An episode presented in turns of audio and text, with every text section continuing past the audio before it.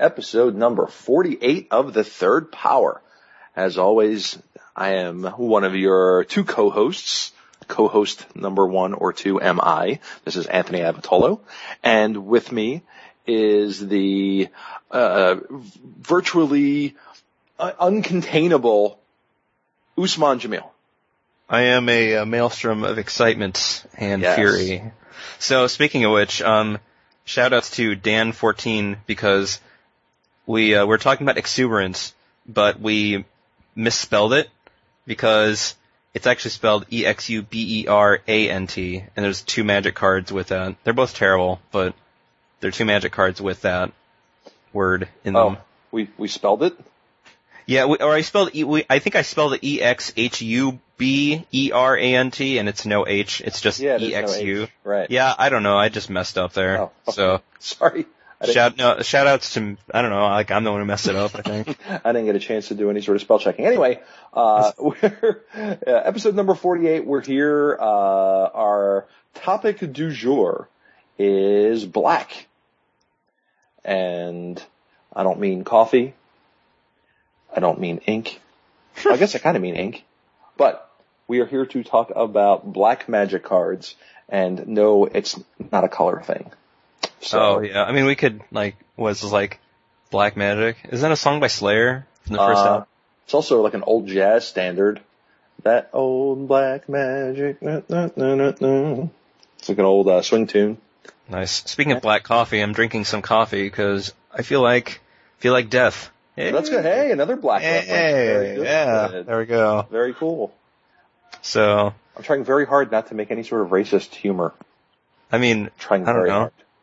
I was going to say I'm drinking iced tea with ice cubes, and that would be appropriate for the black episode, but I thought that might be racist.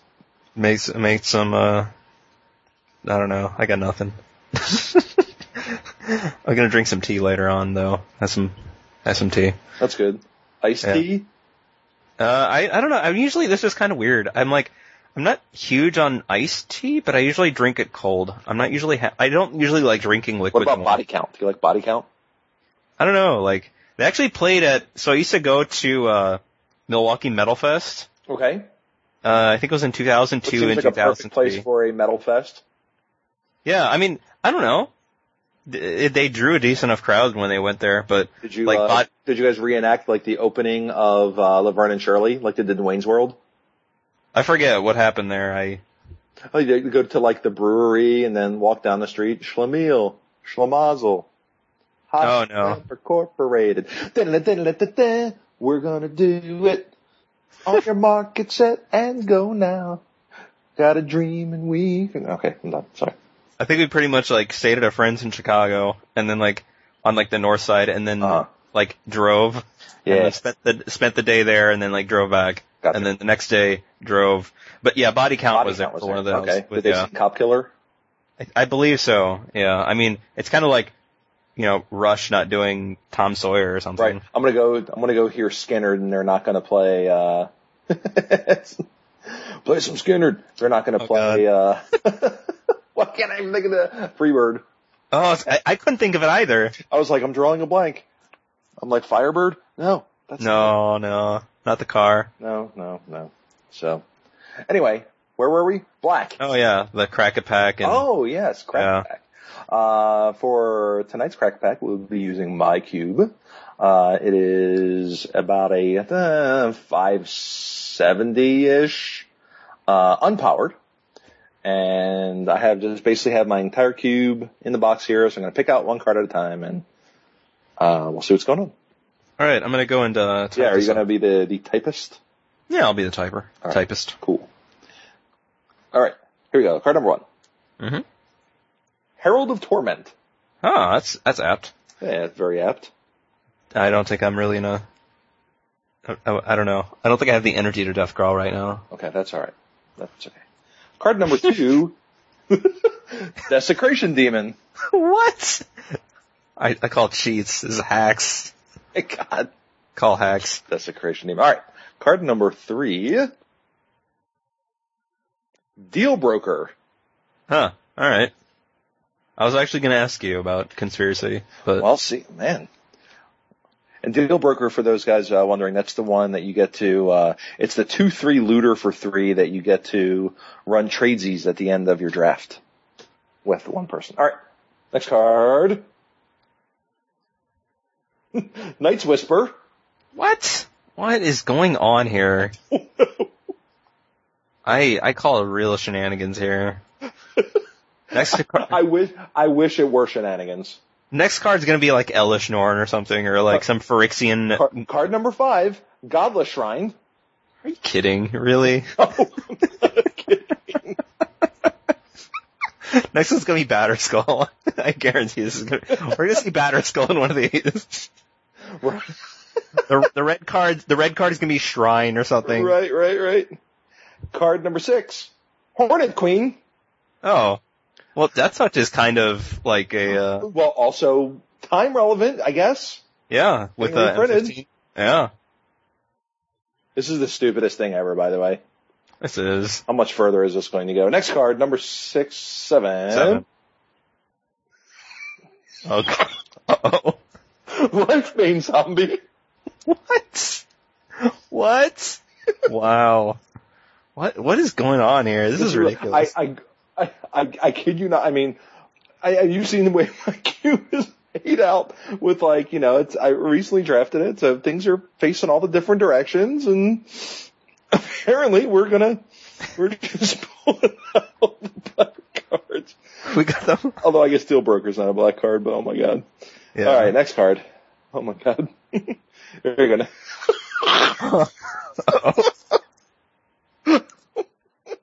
excuse me. Oh, I'm laughing so hard I can't remember the name of the card because it's in Korean. Uh oh. It's Scorp's Dance. Corpse dance? What real? what? what? Wow. Oh, Wow. alright. What card are we on? I guarantee it's gonna be like Elesh Norn. It's like Life from the oh. Loam or something, or like oh. some other graveyard. Like Oh, I'm like sweating over here. Alright, card, next card. No. Ophiomancer. what? Ophiomancer. what? What is going on? I don't know what's going on. What is? Wow. I don't know what's going on. This is, Wow. Oh, oh my god. I'm sweating. This is definitely the funniest crack a pack ever. Alright. Next, next card. Dimir Signet. What? All right. I guess it's only half black. Oh my cool. god. All right, that works. It's I'm like crying over here. You know, like, you start laughing so hard you start sweating. I think I am a little bit, yeah, but I don't know if it's a space heater. Oh my god. Turn that off. Oh, what card are we on? 11? Eleven. Gnarled Scarhide. What? oh god.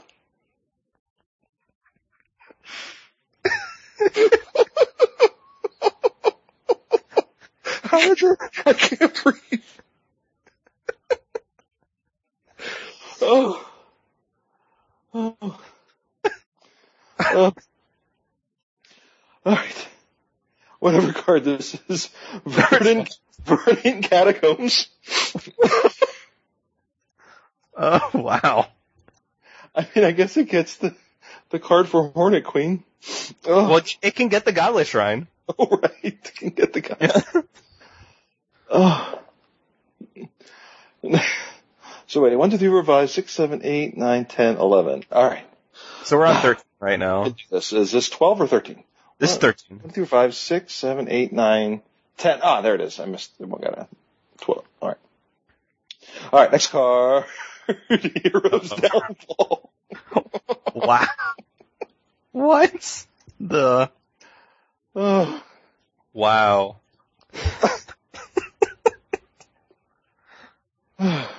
My god. Alright. Wow.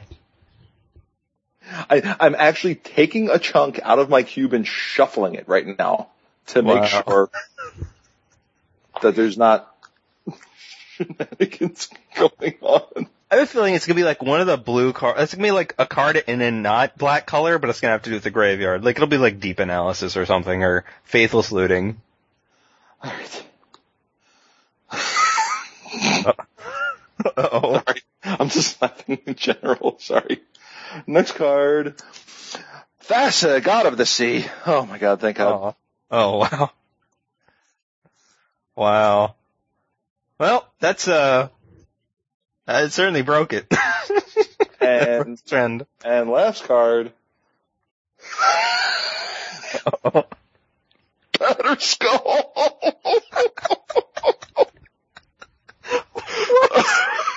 What? what? What? I need one of those cough buttons. On your microphone. What? What? What? How? Oh, oh my Wow. Uh, nice pack. Yeah. Jeez. Jeez. Wow. That's ridiculous. That's just Oh, ridiculous. oh my god. Like, Uh, no. Now, to be fair, I've seen packs like this when cube drafting too. Yeah. It's full of green cards when I'm nowhere near green in like pack three. Yeah, it's like, what? It's like, oh well, I guess I don't want to play against Thrun. hmm Yeah. Oh my god. And I love how Batterskull comes in at the end and ruins it anyway. Yeah. And it's like, With Batterskull. oh, oh, Phyrexia. Can we, can we, can we trade out the Batterskull for a different card? I don't know, like, there, there's probably some arguments to taking something else here. Like, but I, I don't know. Like, Batterskull's a nice safe pick. Yeah, certainly. It's, uh, Yeah, like, it's just that, I'm so, there was that, that was that run where he just had it so many times in a row. It was like, Batterskull, Batterskull. It's like, what is this? right, it was like four or five in a row or just like ruined every single one. Or it just got, it was just like, what? Again? Oh. So I think, Look at all the black cards. yeah, that's ridiculous. Sorry. I gotta put the mic down.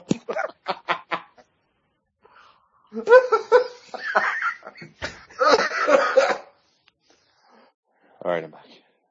Yeah, it's definitely the funniest crack a pack ever. This is ridiculous. Like, like what? I gotta turn a ceiling fan on. like overheated from laughing. Wow. Good job. Good job, computer. Wow. That's, wow. That's funny. okay, alright, so, so I guess Batterskull. Yeah, It- that seems, the pick. So let's let's talk about what pick two would be. So since we have a bunch of cards of the same color, do you avoid the color? Because let's face it, you're getting a card back in this pack. yeah. So let's say if we actually wanted to be the black deck, let, let's pick a black card. That we want to get back. Be- right. Now that black card could be, I guess, Marsh Flats or Godless Shrine as well. Personally, I would probably Marsh Flats, uh, given the two lands. But if we're taking a black card, which black card are we taking? Uh, hmm. I mean, we could take Ophiomancer and try to go deep on it. Or maybe like a Desecration Demon. Uh oh. You there? I'm here. Okay, I thought it dropped again. I was like, oh no. No, no, I'm, oh, I'm Power here. The power of Batterskull dropped it. Yeah, I think, I don't know, like, I'd probably go Ophiomancer. Or maybe like, yeah, I think, yeah, I think Ophiomancer's a nice safe pick. Yeah, I, the second. right. I think, I, I think for me, I want, I think I want to go one of the, uh, I think I might go, if I'm, if I'm forced to pick a black card here, I'm probably going Desecration Demon. As much as I like Corpse Dance, if we're gonna be have, if, if we're gonna get a bunch of black drafters occupying our space, um, I, I don't, I, we're, we're definitely looping something, and I could see looping one of the black intensive cards, which suits our purpose pretty well, like a, a Lifebane Zombie or a Herald of Torment. Maybe, or, you know, maybe the, the, the light black cards will go away. Um, you know, the, the Night's Whisper and the Ophiomancer and, and and maybe even the, the corpse dance or the lens or whatever. But uh, I feel like if if we're if we're gonna go if we're gonna go deep on on black mana symbols, uh, just you know, go towards the front of the line and draft the six six flyer. Yeah. I, I like Desecration Demon. That card's, that card's nice. So that's kind of funny that it was in there too after the internet discussions this week as well. Oh, like people talking about, Yeah. yeah. I like it. I think it's a nice card. Like, the funny thing is I have a, um, I remember when it was like spoiled. I, I, I I'm like tempted to just like cut in pay, you know, cut into the episode, the tar, the part where we talked about Desecration Demon, and I was like, hey, I like this card. Here's why. hmm but yeah, I don't know. I like it. Like, uh, I still have a version, like, I remember ha- I have a version of my cube with like a little coffee stain, like a little drop from Mhm. like back in the day when I used to do cube drafts at Denny's all the time. Mhm. And it like somehow got a coffee stain on it. I'm Nice. like, alright. It's, but it's like, you know, a reminder. It's like, you know, Yeah. one of those reminders of that day, Yeah, of those it's got, days. it's got a story link to it. That's cool. Yeah, like I could get like another one, but that seems so boring. Like, no. if, But I I, don't know. I like Desecration Demon. That card's sweet. if I had to pick a non-blue card, uh, Or a non-black card. uh, right, sorry, non-black card, non-batter skull card, I might be tempted to uh, to deal broker Yeah, I could see that. Just because card card's fun. Yeah. And Hornet Queen just like stabilizes the board really well. Also kind of on topic. It's a nice reanimation thing. Right. Like super, super sweet with corpse dance. Mm-hmm. Just like, and that's the thing I like about Hornet Queen is it, it's a reanimation thing, but if they kill it, if they kill the creature itself, there's not much value in the creature itself. Like if they kill it, if you like animate dead it, and they kill it, it's like, okay, I just have these four stupid bugs with death touch, you gotta deal with them. Right. I also like the fact that it can play offense or defense very, very well. Yeah. I mean, the, the card itself, you know, represents like five removal spells. Yeah, like if they if you don't have like the wrath or like the arc lightning or whatever, it's like so much annoyance. And I was kind of surprised to see it printed in M15. Yeah. I, I mean, it's cool. Hey, I'm, I'm happy for a foil one so I can get this plain on one out of my cube. Yeah, yeah, and like official tokens. Right. Like I'm I'm using like collector's edition. What are those dryads? Scryb sprites. Scryb sprites, yeah. Yeah, I'm using those as the insect tokens. Like they obviously don't have death touch, but Sure. I mean most people most people know. Oh, that's for Hornet Queen. Right. Those have death touch. I, I use a D6 turned up to the number four. Yeah. Next to it. The problem I I don't know. Like I've been getting less from using dice. I don't know. Sometimes it's just kind of awkward. Like when having like if you want to split up the dice and whatever. I don't know. I Yeah, maybe grab another die and you put one to two and the other one to two and Yeah. I don't I think I've just like been using tokens more lately and I think I've just been like because I have space in Cube Vault, shout outs to uh Jason Murray, cubevault.com. yeah, I've actually been compiling tokens. So Nice. Yeah, and it's just a nice token. It's like a token box where I have everything color lined, so, and that's nice and like cool. And it's like, oh hey, and once uh, pack rat rotates out, I can actually get all my regular pack rats again for my tokens. there you go. So anyway, uh, now that we've recovered from that cracker pack, good lord. Yeah. Oh dear, that was uh that was something. let's uh let's let's talk about the topic at hand. Let's talk about Black and Cube. We've already you know done a couple of other episodes. Uh, going in WUBRG order, we've had a, an episode about white, an episode about blue, and of course, naturally, is is black is next. And uh, when we reached out to the community, you guys had some questions and some things that you wanted to talk about. Uh, do you want to mention some of those first, and then we can kind of fold fold them into our uh, our topic of conversation here? Yeah. Do you want me to read all of them or just like uh Well, why don't you like why don't you read one of them and then we can kind of fold it in uh, to the conversation. You know, maybe just you know go right down the list, read one. We can talk a little bit about it, and then you know uh, bring it around to you know the strengths and weaknesses, and you know just kind Okay. of fold them in. Well, I was gonna kind of do. I was. I picked one um, from Okay. again, again Pedro, Okay. and mainly, mainly so I could do a shout out to um, Pedro. I think he's from like Portugal, Okay. uh, but they have that podcast, um, Mad MTG in 3D or something. Oh, okay. It's um, it's on uh, what's that? ah, my brain, it's not working. Um, Gathering magic? no, it's on ga- it's on mana deprived, Mana which deprived. is Okay. which is apt because today's Canada Day. Oh, right. So happy. Can- yep. So so listen to some strapping young lad, and then once you've recovered, go there. But like uh like um Pedro, you know, I think uh, you know he's a legit fellow, Mhm. and like uh Liam, who's like I think from like England. Mhm. Like I've talked to him a while. Like there was one time I think we were talking about like Scion and of Vitu-Ghazi, Mhm. and he was like talking about how the card was sweet and like, all right, I'm gonna get one of these, and I'll try it out. And it was like a few months later, I, th- I think I randomly sent him a message of like, hey, I finally tried it out. It's not bad. He's like, sweet. But you know, yeah, he- I mean, the card's a nice certainly not bad. I just like the other two five mana white dudes that make armies better. yeah. I mean, it's same similar here, but you know, he's just like, whenever I've talked to him, he's always been he's always been stand up guy. Sweet.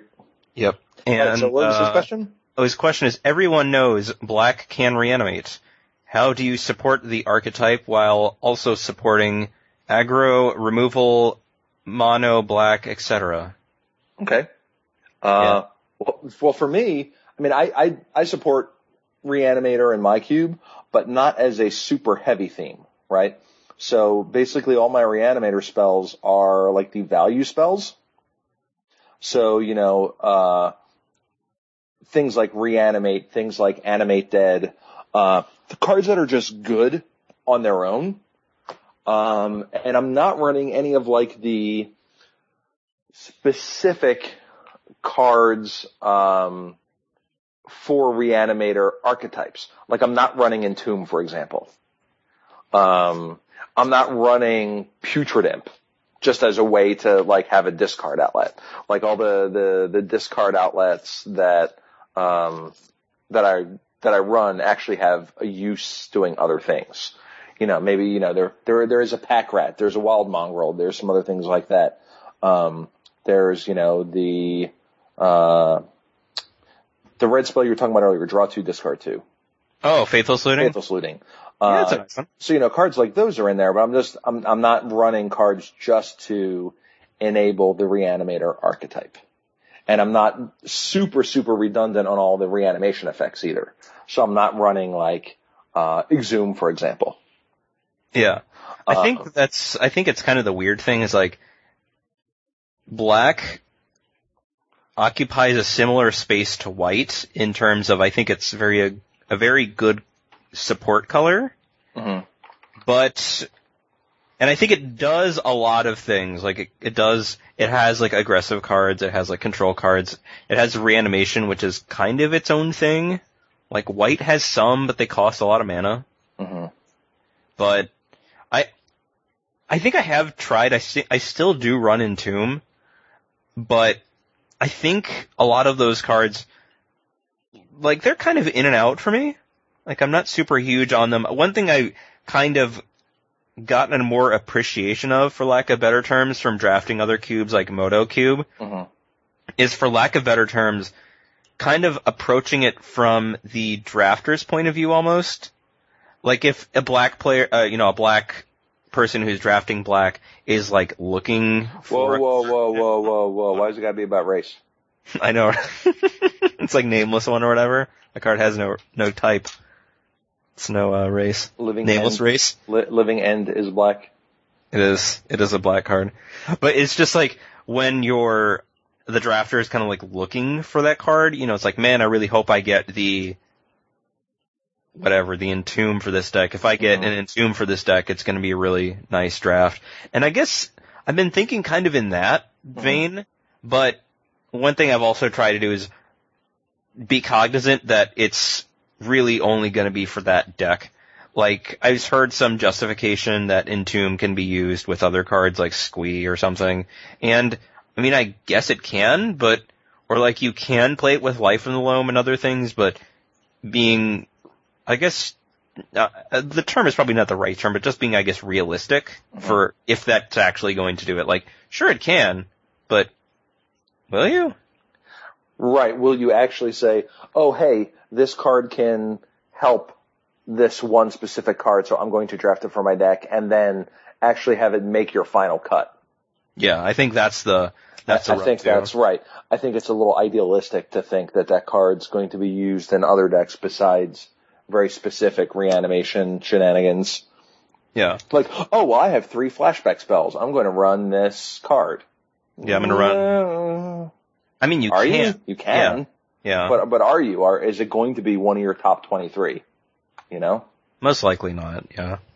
So so for me, that that's my advice uh, as Yeah. far as supporting it is that you know don't get all crazy on the thing on the on the more narrow cards to try to enable it. Just run the cards that make sense. You know, for a lot of other reasons, like you know, reanimate, animate dead. Turn one, Thoughtseize you. Put that in your graveyard. Turn two, huh? You know, Yeah. Get get it. like there, you know, there are, there are ways to, to, to do shenanigans that way or, you know, uh, you know, that one of those lines of play isn't a way to, you know, you can't do that with, uh, into, or exhume rather. Yeah. Or, you know, What- I'm not, ca- I'm not casting four mana reanimation spells either. You know, I guess I have a five mana re- reanimation spell in, uh, Puppeteer Clique, but Oh, okay. Pup, Pup Clique goes and, and does a significant amount of other things as well. So, And that's more of a, a value card anyway. right. And that's exactly what I mean. Yeah. And I think honestly, in terms of supporting the archetype, is something you can do, I think. I think it's just being aware of what you want the color to do. Kind of like you can, I guess, support certain things. hmm Like you have a certain number of cards and you can, and that's one of the things where, you know, in initial cubes, like, you know, OG cube, where it was just like, okay, here are the best cards, boom. Whereas, you know, people are now, re- or not, not now, but, you know, more contemporary are realizing that, you know, you have room to play with. So, like, say there are more cards to go into that. Like, you can go, okay, I'm gonna go push up on reanimate and maybe find out what other strengths d- or what other facets can be toned down. And not like being like Moto Cube or something where it's like, oh hey, here's a new um one drop. Okay, let's take out this one drop. It's like, oh, you know, like you can, there's definitely room to play with, and I think it's something you can do. But if you do like bump up Reanimator strength, keep a close tab on the other archetypes to make sure they're not suffering. Like if you like bump up Reanimator, but like make you know like black mid range or you know value decks not very good, then the question is if that's really worth it or if it's really manifesting in your drafts. And that's something that can be kind of uh, you know especially if you have limited data, and that's you know since being able to draft more, I guess I've been taking that for granted hmm being able to go, okay, here's what I can monitor, you know, here's this, this, you know, whatever. Um, but I guess you can also do that kind of empirically too. So Mhm. it's something you certainly can do, but it's mainly just keeping close tabs, I think. Right. But yeah, just like, especially the, and uh, the unfortunate thing about reanimation spells is that cheap reanimation spells are never really going to be printed again because it's one of those things like cheap LD where they figured out how they want to, how they want to, um, price them hmm and they're never going under that. Like, we're not going to get a good, another two mana hard counter. Right. They're all going to be like, Well, two Hey. mana hard counter with a drawback or whatever, you know. yeah, they're all either like really limited or they're like soft counters. Like even Power Sink effects are considered too good for, for standard nowadays. Yeah, except for that there is one in standard. Which one? Oh, uh, You have syncopate in standard right now. Yeah.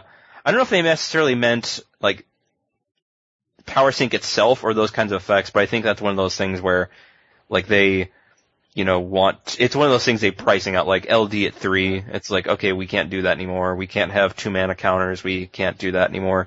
Like two mana reanimation spells are never going to be happening. It's all going to be, two mana hard counters, right? That that kind of thing. Uh, so I guess we, it, there's so much space. There's like finite workspace you have now. It's just like, well, here's your reanimation suite. right. There you go. Yeah, that's true. Like unless, you know, they, they break through with something and they surprise us or we're not going to see anything like that. Which, that- you know, does happen, excuse me, does happen occasionally. Was that a pun? Like- Breakthrough? Was that a pun? Oh. no, if it was, it was unintended. Oh, Yeah. oh well. That's that still counts in my book. So, Breakthrough. That art is weird. That conspiracy art. yeah, it's kind of cool though. I like Yeah. It's aesthetically pleasing. Anyway. Yeah. But the nice. conspiracy is is sick. It's, Yeah, I- I, you know, I don't like multiplayer Magic, and I've been having a ball. It is fun to draft, and it is fun to play the multiplayer games. Uh, since we're talking about the uh, black cards, we, uh, you know, everybody hates when you tell like, "Hey, this fun game, I did this," but I was kind of amused by this. I, uh, since it's topical, my last deck uh, had the conspiracy that gives a certain creature plus one plus one a conspiracy that gives a certain creature uh, howling wolf, where you get to get you get to search your library for as many other copies as you want, hmm and a conspiracy that gives it haste. Oh, hello. And I had five Liliana specters in my deck. Oh, hello. wow. Uh, my deck was uh, had three island cyclers, and I played uh, all the blue spells, mo- mainly black, with most all the blue spells were higher end. So I played the three cyclers, uh, 12-5 split on uh, swamps to islands. Kept a uh, swamp island island opener, and never drew a second black mana Oh. and promptly died Oh. Boo. with everything just in my hand. like, Wow. yeah, That's not cool. yeah, yay magic. But Them's, them's the breaks. yeah, womp womp. But Yeah. it's uh, it's very fun if you uh, if you get a chance. It's pretty fun. Yeah. It seems pretty sweet. Yeah, Uh, do you want to pick the next one? Like, uh, the next question, or should I do it? yeah. Just just just call them out since uh, I, I'll, I'll leave you in charge of questions unless you would like me to read one. I can read it to you in my dulcet tones. I was There we go. I, I was stopped at a Starbucks the other day. The uh, the girls behind the counter said, "Do you do voiceover work, or do you have like a radio show or something?" They're like, "You have you have such a calming, great voice for that." And I didn't have heart to tell them that I have a magic podcast. They're like, no. I'm No, like, I got "No," nothing. I'm like, no, but I uh, I do play with a band that we're playing here tonight. Nice. Really? Why, yes. We're at this location. Mm. So, anyway, next question. Sorry. nice.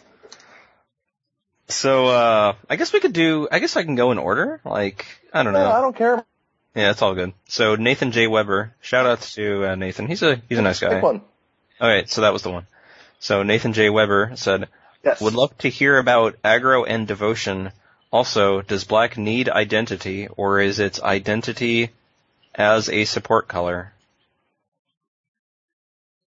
Okay, so basically, uh, so Black Aggro and Devotion, and does it need to have its own identity, or is its identity just to support other colors? Yeah, yeah. Gotcha. Well, let's start there. Let's start with the identity. Well, you know, we've already identified, we've already identified one of its identities, right, as being, you know, this, the, the reanimator color. Um, but as far as identity goes, like what, I mean, we can, I mean, we can just talk about the kinds of decks, right? Well, you know, blue, I guess identity is control. hmm Uh, I, I certainly think the black decks are the, are, are the disruption decks. Yeah. I think that that's the uh, uh, the its main function above everything else. Um, most of its cards, um, most of the better cards disrupt in some way, right? So it's discard a card, discard multiple cards, play this guy, screw up one of your other, screw up one of your other guys, right? It's all this kind of just screw with your opponent's game plan. However, that in and of itself doesn't often make a great deck. Like, Yeah. uh, it's kind of hard. Yeah, you know, the, if I guess Death and Taxes and Legacy has shown us that a bunch of disruptive, like two power creatures can win. Uh, however, you know, the, those two power creatures in, include things, you know, very, very powerful effects like Mother of Runes and Stoneforge Mystic and, you know, things of that Thalia. nature. You know, Thalia and, and stuff like that. Um, where I think I, I, I want to say a year ago, black was in much worse shape than it is right now. Would you agree And with that that? Yeah, for sure. And like mono black control in standard was a joke. I don't know if I'd say a year ago, at least before Re- Ra- uh, Return to Ravnica, you know, it's like the old joke about, say Mono Black is coming back, and it'd be like, you know, people like yelling like free, like play some Lynyrd Skynyrd to the concert. It's like shut up. I can't wait to play Mono Black Control when Mono Black Control hasn't worked since Cabal Coffers, uh, Crystal Quarry, and Legacy Weapon was legal. Wow. Yeah. Yeah. Good old Odyssey. But yeah, so many people would be like, "Oh, it's coming back." It's like, shut up. No. Well, I wouldn't be. I wouldn't say shut up. That's that's a little too grumpy cat for me. But you know, I'd be like, okay. No. Sure, sure, whatever. I don't know if I'd say I'm a grumpy. I'm not grumpy cat. Wait, uh, one of our cats is kind of grumpy. Like she's, she's definitely grumpy. but she, she's a yo- she's a younger of our cats. Yeah, I don't know how that works. But she's like seven, Maybe, so I guess a, she's. maybe she had a rough upbringing. I guess I don't know. she's a cat who like jumps a lot. It's like, hey, hey, no jumping. Hey, hey, no jumping. hey. so, uh, well, Oh yeah, but yeah, black, mono black control is like a joke for so long, and then Mhm. you know, pack rat, desecration demon. right, except for that's not mono black control, right? That's just a mono black mid range deck with a pack rat kill. I was gonna say gray merchant. I don't know. Would would you say like mono black now is control? No, it's still, I, I think it's still a mid range deck. Like control implies having board sweepers, you know, keeping control of things. Uh, where that it's definitely more of a mid range deck because you're winning through cards like, uh, you know, making pack rats every turn, which doesn't, you know, really get you there until where you're, you know, kind of managing the board state until you're ready to kill them. Or thought seizing into desecration demon into, uh, drawing extra underworld connections and gray merchant. I mean, I think those are, I think those are much more mid-range type. You know, when we talk about classic definitions, uh, the mono black devotion deck is much more of a, is a mid-range deck. However, it does give us a lot of cards for cube to make the mono black or heavy black devotion and aggro decks work better.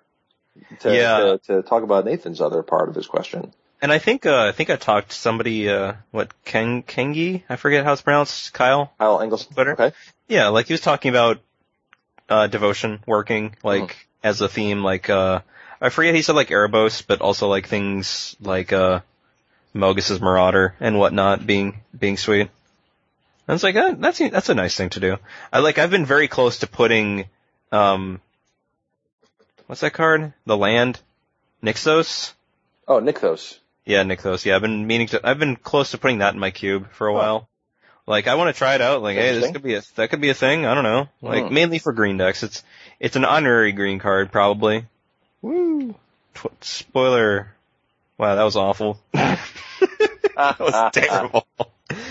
but yeah, I mean, it certainly has a lot of things it can do and support, and I think that's kind of an interesting thing in uh you know, being able to support, you know, do things you can support. I think, like you said, definitely disruption is a thing. I think undercosted beaters is another, you know, strength of black, or at least identity.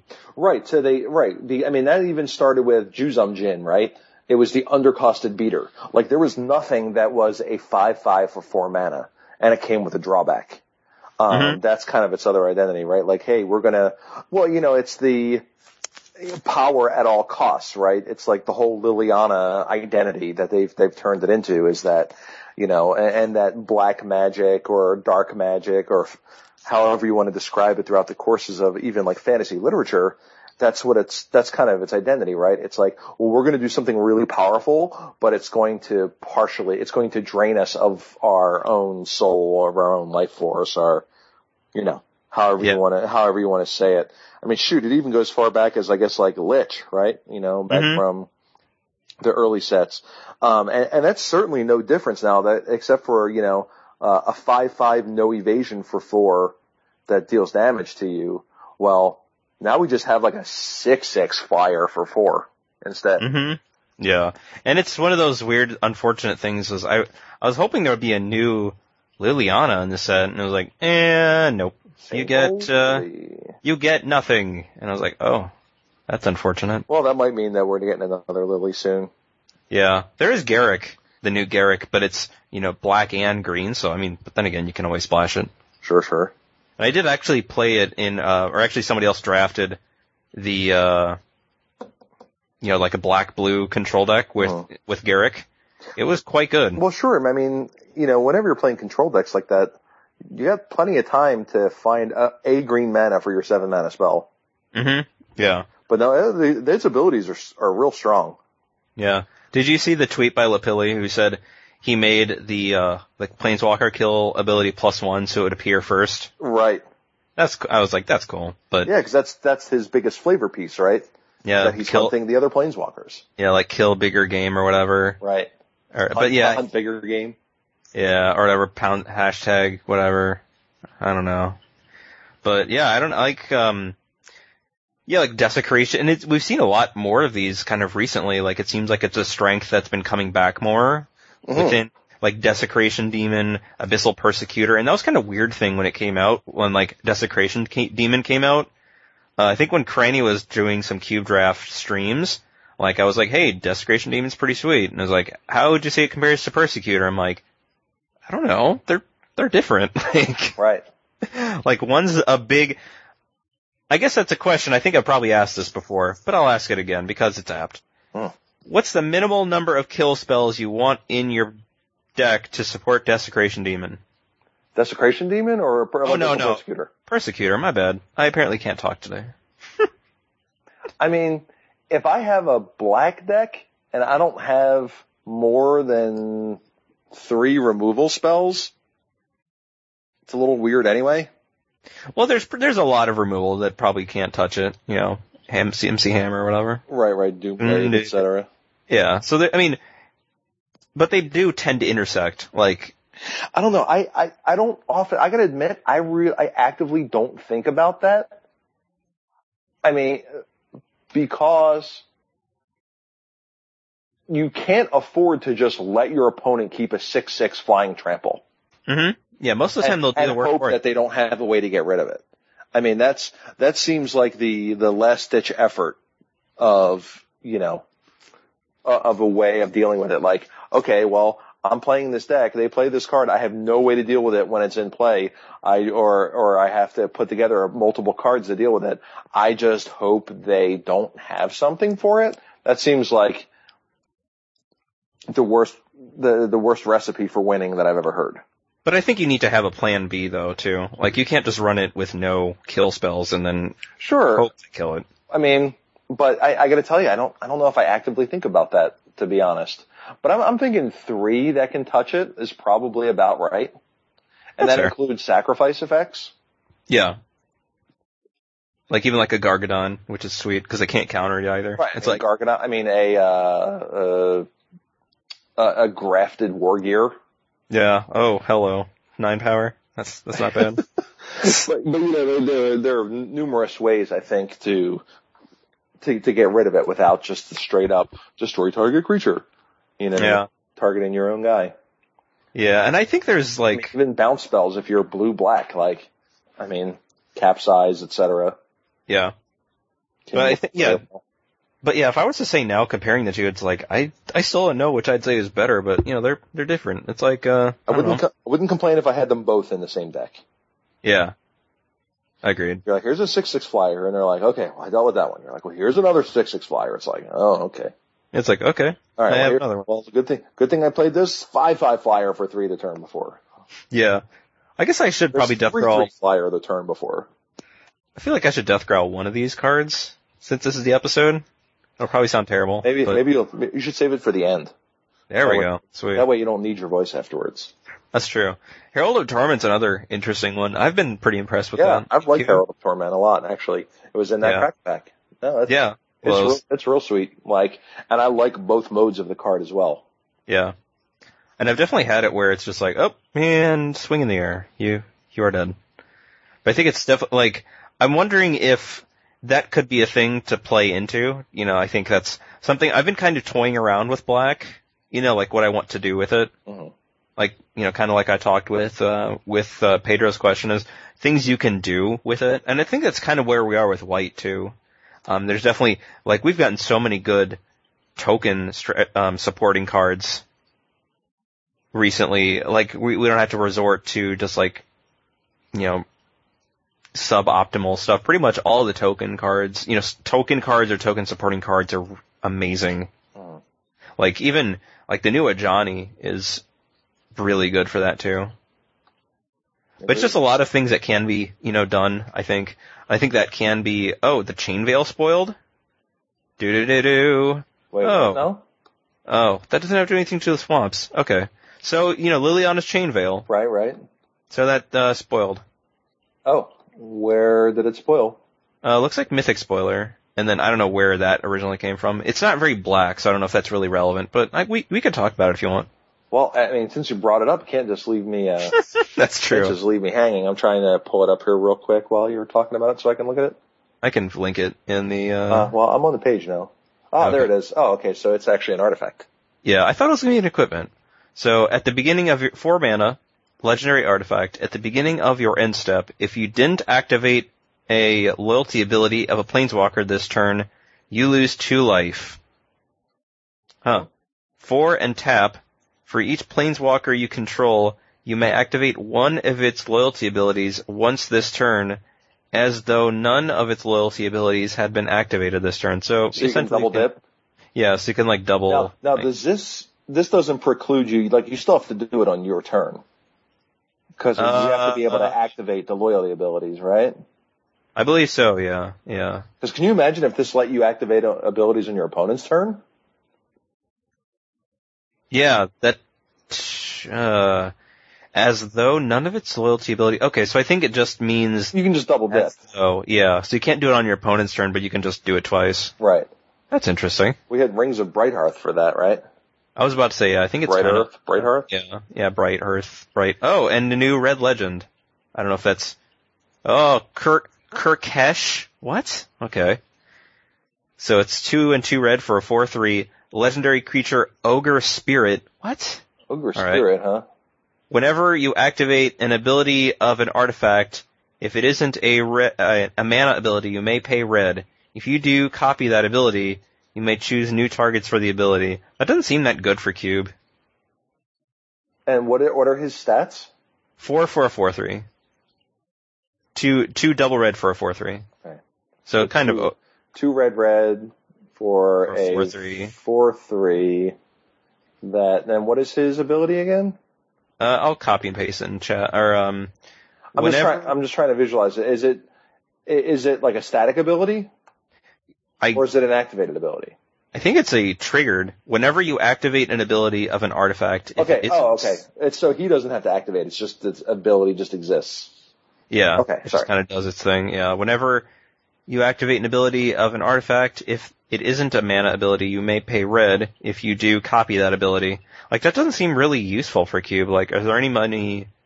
Uh, double get you with my shrine. Does that work? Yeah. Yeah. Because it just says copy the ability, right? Yeah. Huh. Yeah. That's that's something. I don't know. You could double shrine somebody. You could double like icy or something. You could double remove a counter from Umezawa's Jitte. I mean, wait. Uh oh. Uh, actually, that's Well- that's that's fine too. Yeah. You can copy, copy the ability, right? Right, copy the ability. You don't copy removing the counter. Huh. So That's interesting. you could equip something twice. Yeah. Yeah. That's what I was. I don't know what good that does. Yeah. Or like activated abilities. I guess double battle sphere. No, that doesn't work. That's a trigger. That's a trigger. Double mimic vat. Yeah, double mimic vat. You can make two tokens. You can tap two things with an icy, etc. Yeah, it seems kind of uh, uh, uh. limited. Well, especially since it's in red, Yeah. so you need to be a red deck that's doing something with those sorts of things. So you're probably like a wildfire kind of deck or something. Right, and what kind of mana abil- non-mana abilities do we have in Wildfire decks? Exactly. Like you can. Oh, you can curse scroll twice. Ooh. Or um, or or uh, scroll rack twice. That's what I meant. Like you Oh, could do it. You do, you do it again. It's like you looking at these- you could oh you could uh, draw two cards with your top. Oh yeah, yeah. Wow. Yeah. You can do that. You can, uh, Phyrexian metamorph an artifact creature, or you can, you know, copy a creature with an activated ability and then do that. Oh my god. Yeah, this All right, is, uh, since he's an right, then since he's an artifact, it counts. Count yeah, yeah. This you can copy like a carrion feeder or something and then do it twice. Oh. This is- Comical. This is- See, yeah, this is- seems like too many hoops to jump through, especially considering it's a four mana red spell. Yeah, yeah. Four mana red creatures are a little on the tight side anyway. But it's a Yeah. neat, it's a neat card though.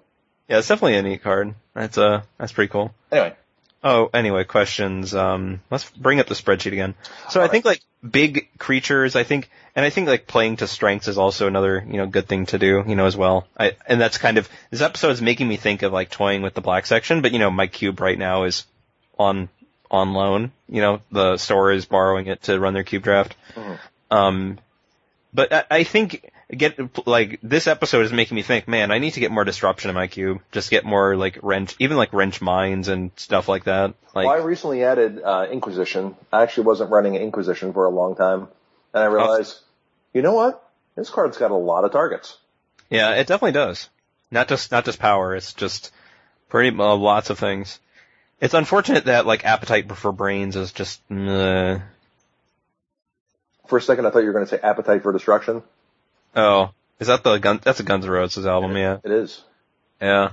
And then I thought Instruments of Destruction from the Transformers movie.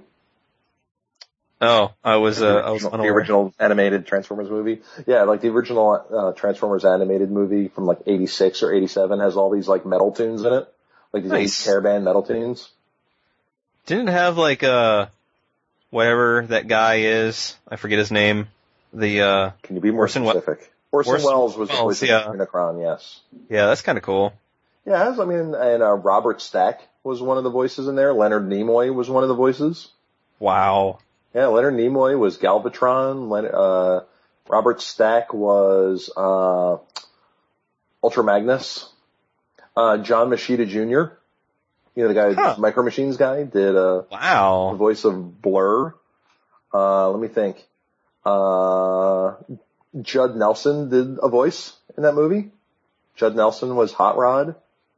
And then someone else when he became Rodimus Prime, spoiler alert, uh, there was someone else's famous voice too. These are off the top of my head, by the way. trying to think of some of the other, and then, and then, you know, Scatman Crothers or whatever was jazz and Yeah.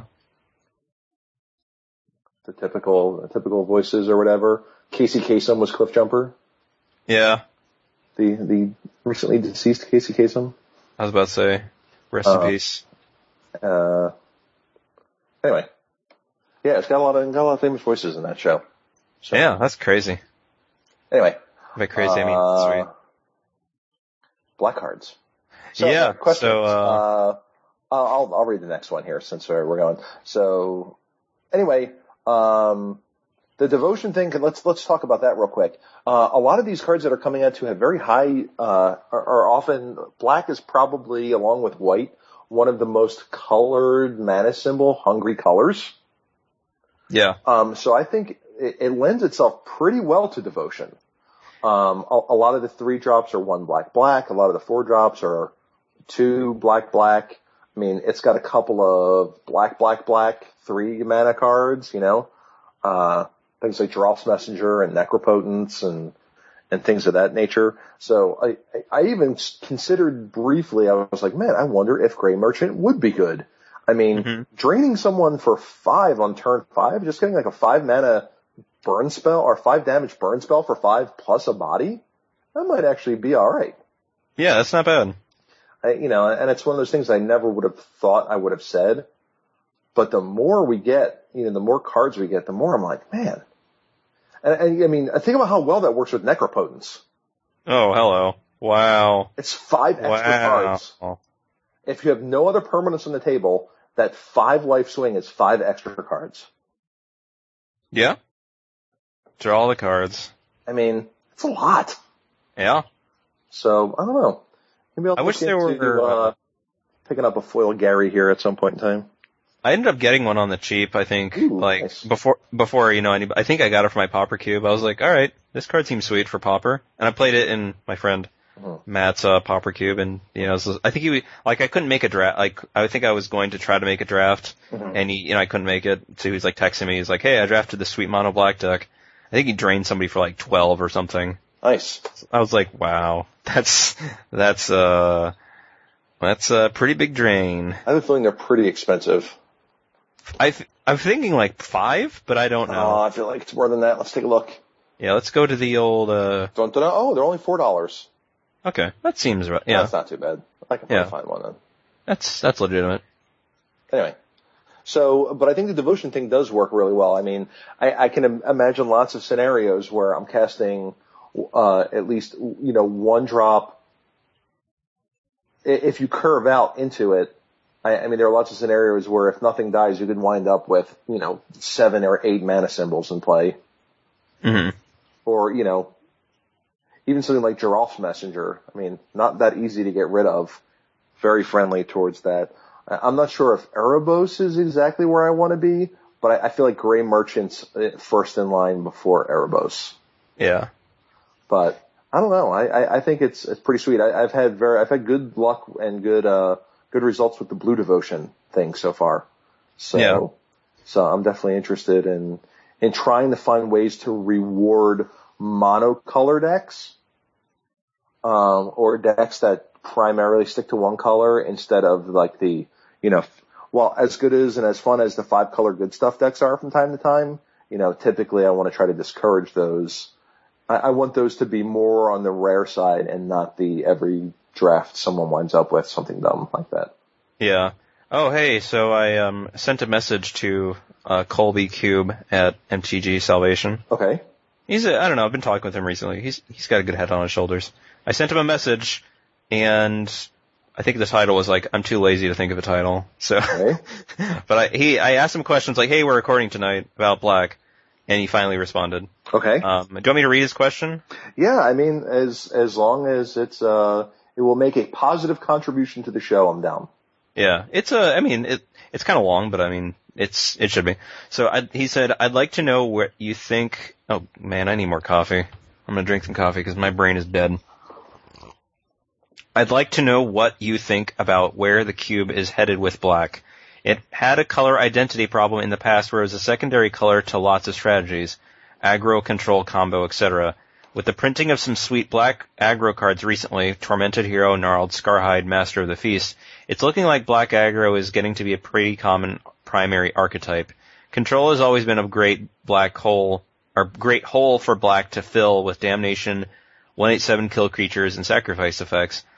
But the other two archetypes have been somewhat lacking, even though black is some of the best tutors in the entire game.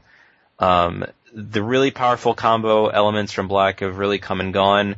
D-Tutor, Vamp Tutor, Imperial Seal, Yawg Bargain, Necro, Dark Ritual, Cabal Ritual, Yawg Will, etc. It seems like Magic has moved in a direction of giving combo cards to red.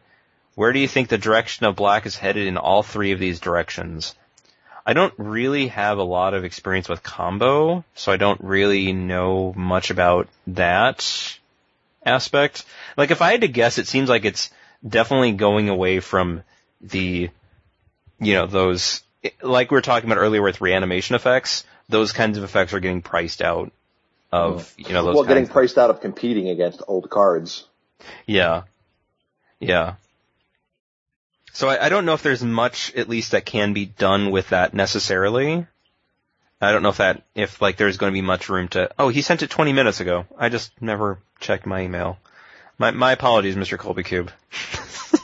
I'm, I'm bad. Um, but yeah, I don't know about the combo aspect, but in terms of at least aggro, you know, it definitely seems like it's getting more good things. Oh yeah, Master of the Feast, another undercosted Yeah. big creature that Oh. can, that deals a lot of damage. Yeah, with a drawback. Yeah. Yeah, and it's like, oh no, you draw cards. That's great. I did recently draft one thing, um, I, I don't know, I did recently draft like a deck with s- like a bunch of tutors and then the deck just didn't really do much. I think my deck just didn't really have much of a good game plan. I think I drafted probably a bad deck. but to be completely honest. Okay, so so let me, let me jump in here. since Mhm. we're talking about, obviously we're, you know, a lot of his questions we've kind of been answering as we've been going along. Uh, yes, there's definitely a push towards the aggro decks. I mean, look, you know, all the creatures we just mentioned. Um, yes, it will always have control elements because it is, it is the removal color, right? I mean, along with red, even though white's been gaining rapidly in the removal department, um, black is traditionally known as the removal color. It's the discard removal color. Um, as far as, uh, so the control element is still there. You know, we're, we're always going to get new removal spells. Um, but not only are we getting priced out of reanimation targets, but we're going to get, we're getting priced out of tutors as well. You're not going to see vampiric tutor again. You know what I mean? You're not going to see demonic tutor again. Anything close to those. I mean, there is a four mana demonic tutor and it's not close to being played in most cubes. Yeah, You know? or fi- uh, like five, like increasing whatever, increasing devotion. I forget what it's called. And that's the It's- white one, I think. Increasing devotion, Oh, it is right. Uh, what was the black one? Am- ambition. increasing ambition. Ambition. Yeah. But you know what I mean? So we're not going to get to that. We're- I mean, we know, we may never even see, uh, Phyrexian Arena again. Yeah. And those are worth a ton now. Those are worth like ten bucks now. Yeah, nice. Yeah, I was looking through cards in my cube and like, what do I want to get? What do I want to upgrade in my cube? I was like, Phyrexian Arena. Let's see, ten bucks. What? Nice. I was like, what is going on here? Ten, or at least ten bucks median. So, so sorry to, to before I lose track of my point. Um, the thing is, is those types of cards are uh, are eminently splashable as well. So they're not real. They're not often there. They they don't often hang around the table because they get picked up by a lot of the other decks too. So therefore, because of the splashability of those tutors and those quote unquote combo cards, like as you know, like as far as the tutors go, I don't. I think that relegates it to a support role because of how easily they can support other decks. Does that make sense? Yeah, yeah, and I think it's kind of like, uh, kind of like removal, like black removal in limited formats, or just removal in most limited formats where, like sometimes red removal will get taken by the other drafters mainly because of the cheap removal, like bolts Right. and incinerates. Right. Like, And you ever then- try drafting like M10 or M11 and trying to wind up with more than one or two lightning bolts in your deck? It was like impossible. Yeah, it was like, good luck. And, and I think that's one of the things where I think when they design, I think, forget if it was M11 or M12. I think it was M12. It was whatever one had Azure Drake at, uh, at common. I think it was M12, but let's see. Azure, M11, yeah, where that, you know, blue was ridiculous and red was like, Oh had- yeah, that was when they had. Was that the one with Sift or Foresee in blue? Had Sift, right? uh, I, I'm feeling Foresee, but let's find out. Sift, uh, was in 10th edition. Okay. So I think Foresee might have been F11. Was that the, I thought blood, whatever. there was a Run- ridiculous Yeah. blue draw, blue card drawing spell in M11. It was Foresee, you're right. Okay. Yeah. Yeah, it had both of those and I think the idea when they may have designed it, and this is just me guessing, where I think it assumed that you would have a certain number of lightning bolts Mhm. and you had to try to draft it a certain way. And I guess this is something we could probably try to talk about in, um, in this episode where you had to draft red a certain way. You had to try to draft the burn deck where you had to treat all your creatures as burn, but it just wasn't very good Mhm. when your opponents had just like giant spiders and azure drakes and stuff. Sure. Like you had a plan. It was quite, it could work, but the question was usually whether that payoff was worth it. Mm. And usually it wasn't. And I guess that's something we could probably talk about too is, um, I think it was something that Pat Chapin talked about in an article was about getting paid for doing something. Like if you're, if you're going, like for example in standard, you could go red devotion, and there are certainly cards that reward you from doing so, but it's Uh-huh. whether you're getting paid to do that, you know, whether it's paying off, you know, like you can play Erebos and whatever and, uh, Fanatic of Mogis and, uh, Reckoner, you know, there's lots of red cards that certainly go along with that. It's just whether you're getting actually rewarded. Gotcha. because of what's going on in the format. And I guess we can talk about that too with some of the other archetypes with like smallpox, etc., you know, disruption kinds of things. I guess that's something we forgot to talk about with disruption is, you know, smallpox and pox and Yeah, whatever. we'll we'll get to that. I think because I think we, I have a feeling we may come across it in one of our questions, and if not, we'll uh, Yeah. we'll double back for it.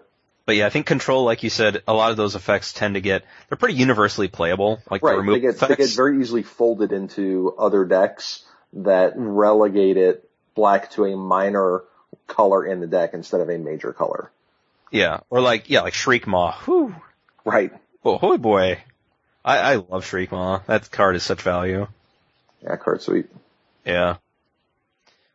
But yeah, I, and, um, his, and his blue bro. oh, Mulldrifter? Yeah, Mulldrifter's one of my favorite cards. It's a, it's a nice one. It's certainly, certainly a sweet one. And that's another kind of like card, a, plays pretty well with reanimation types of effects. Mm-hmm. Blink. Yeah. That too with, a, oh wow, blinking, a Shriekmaw. That's kind of gross. Yeah, buddy. yeah. Uh, I'm trying to think if there's anything else with regards to the question. Um, Well, as far as like the direction it's headed, I, I mean, I think it's, I, I think from if the if the past year plus is any indication, it's it's moving towards being a much better aggressive color. I mean, we've gotten multiple one drops uh, in the past year and a half to two years. Um, we've gotten pretty hefty threes and fours. Uh, we have cards that are rewarding us for playing lots of black mana symbols. Um, and like I said, I, I think we've kind of hit an impasse on the control or not, or I should say combo aspect of it, uh, whether that be reanimator or tutors, because I think we're, as you said earlier, I think we're, we're pretty priced out on those. Um, and you know, I don't know if, I, I don't know if we'll see uh, more control S cards besides spot removal. I mean, and I think, uh, like, we, we, haven't, really seen one of those in a while. And we also haven't really seen a lot of good, big, like, black finishers in a while. Like, I think the last one that was really good was maybe like Sheoldred, which is, which is pretty solid, but not, Right, it's no Grave Titan. yeah, it's no Grave Titan. Like, there's Soul of Innistrad, which is, I think better, like, in, when I played it, it's better than people think, but I don't think it's, I'm going to keep it in my cube. hmm But I mean that's that's a thing. But again, I don't know if like we're getting lots of cards that supplement. Like think of the black aggressive cards you've had in the past few years versus the black control cards. It's Right. definitely shifted more towards the even with the black devotion, you know, control mid rangey kind of cards. Right, we're getting lots of three fours and threes, fours, and fives. Yeah, we haven't gotten any like sixes. We or at least not many. Uh, Uh, like sixes. Not a lot of six, not a lot of six pluses. We've gotten, you know, a few ones. We've gotten a couple of, of value twos, you know. Mhm. Um, but it seems like the all the all the recent beef has been three through five, and you know, I don't really know if that's going to change moving forward. I, I kind of feel like they have magic in a place, and obviously the the sales numbers prove it, but they have magic in a place where you can play lots of different things, and they've gotten it down to creatures being important. Creatures I- are the most important thing. And so if creatures are the most important thing, what kind of decks, what kind of cards are we going to see more often from the three classic theaters? Well, we're not going to see control cards very often, right? or at least it's like I think the thing with control decks is like sometimes like uh it seems it needs like a few cards to make it work, but when they get those cards it really works. Sure. Well, you just need like the whole point of control cards is getting, you know, even though we talk about value cards, but you want to get multiple cards for your one card. Yeah. You know, Like the Sphinx's Rev or something like that. Exactly. A damnation is going, Yeah. to, is going to take care of multiple cards for one card. A Black Sun Zenith, a uh, Profane Command is going to get multiple cards for one card. Um, you know, uh, there's there's a lot of a lot of that that goes on. Is you know, can I get multiple cards with this one card? And you know, uh, Phyrexian Arena. Am I going to get multiple cards with my one card? You know, Mhm. uh, even though that's not necessarily a control card, um, it, it, likely is. I mean, it's seeing play right now as a as an enchantment that goes on lands. Mm-hmm. Yeah, the Seeing very under- heavy play in all the you know, uh, underworld connections. You know, it's very important in in those decks, in the in those kinds of decks. So, you know, it's uh, I, I think that's where we're headed. Mhm. And and to be honest, I'm I'm happy with it because you know black needed some. uh Black was being relegated to the support color all the time, and the the one trick pony of reanimation. Uh, if you guys have never read it, you need to go and find Justin Parnell's article uh, on Black's identity and Mhm. things he talked about. I, I think the world of black cards is much different than it is in in the short period of time since that article was written. Yeah. And I, I do wonder, like, what, if there was any kind of sea change that caused that, or, I mean, I'm certainly not complaining, like, Mhm. that's, I mean, I never would have thought that we would get a card like Ophiomancer, and the design on that card is really interesting, I think. Right.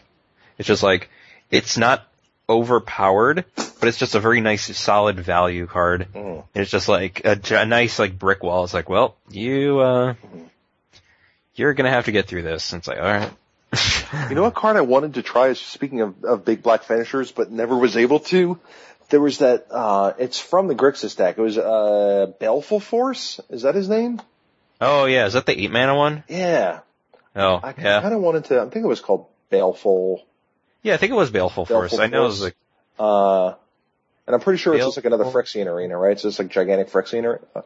yeah. During each upkeep, you uh draw a card and lose Yeah. one. So it's a seven seven for eight, but each upkeep you draw a card and lose a life. Yeah, I thought that would be interesting as a reanimation target as well. yeah. It's no Griselbrand, unfortunately. Well, right. But and, yeah, well, a that's few things are. Griselbrand came out and everyone's like, oh yeah, I guess if I want a big giant. And speaking of which, that's a uh, good finishing threat that we didn't mention. Oh yeah, yeah, Griselbrand. That's a, and I think that's interesting. Like, it seems like a lot of big reanimation cards were priced, like they had drawbacks to get around reanimation, then they were like, oh okay, here's Elesh Norn, here's Griselbrand, here's all this other stuff. It's like, okay. So they want, and like you said, there's been kind of a push to make creatures matter. It's like, well, here's the big creatures that matter. Here's Griselbrand. It's like, okay. Right. And it's not embarrassing. It's a hard cast either, which I think is quite nice about that guy. Like even in just like a big Grixis deck, Right. He being like eight mana, it's like, okay, Well- here's a demon. he does a lot. It's like, and, uh, you're gonna let me draw cards? Okay, you, you better deal with this, or you're dead. Alright? Now you're dead. Sweet. Hey, look, I drew a, I drew a uh, gray merchant, gaining four million. After Wow. Anyway, uh, cool. Well, let's. Do you want to move on to the next question here? See if we uh, encapsulate our, our talking point here. Our uh.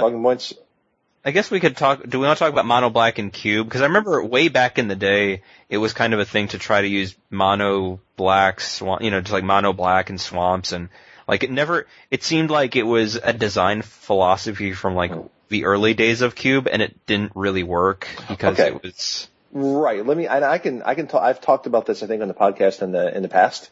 I think so, yeah. but I can certainly right. talk about some more.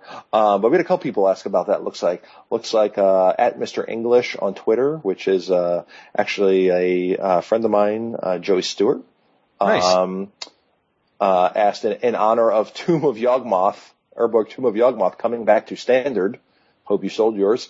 Um, mono black in cube, and then we also had someone else too. Looks like QED2 said uh, wanted us to talk about uh, strategies that don't work well empirically. Okay. So here's the thing. Here's what I found about the monoblack, the monoblack. Oh my God, the monoblack, uh, swamps matter or black mana matters decks. Unless you get multiple of the right exact right pieces, you wind up with a terrible mid-range black deck. Yeah, and I think that's kind of like the whole getting paid thing. It's just like I could, and I'm assuming, and I'm I'm gonna probably gonna ask, you know, or I guess I'll just ask. Usually, it seems like when that would happen, like when the person would draft, it's like, man, if I just drafted like a blue deck or something, or just like a red deck, I would probably have a better deck. without this feeling of walking on tightrope, you know, where it's just like, I have to draft the perf, I have to get the perfect circumstances when I could just draft like a green mid-range deck and have a lot more wiggle room and not like completely crash. Does that sound right? Yeah, it, it sounds right. Basically what happened is you would, typically what would happen in a booster draft is you would open one of the cards. So an Urborg, uh, Cabal Coffers, um,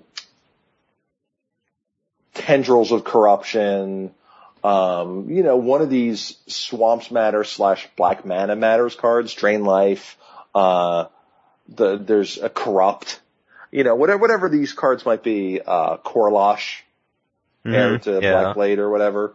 Um, I should probably look at my on deck binder and I can tell you all, all the all the mono black cards that we tried that are no longer in there that kind of all went together.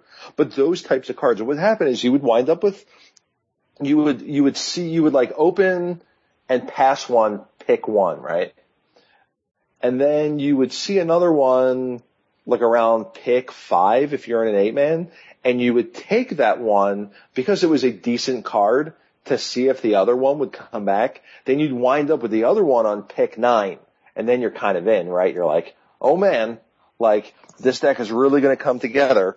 And then the entire of pack two goes by and you picked a bunch of black cards, but they're all just kind of like mid, midish black cards that don't do a heck of a lot. And then you're, you, you start, when you talk about walking that tightrope, you start doing the finger cross.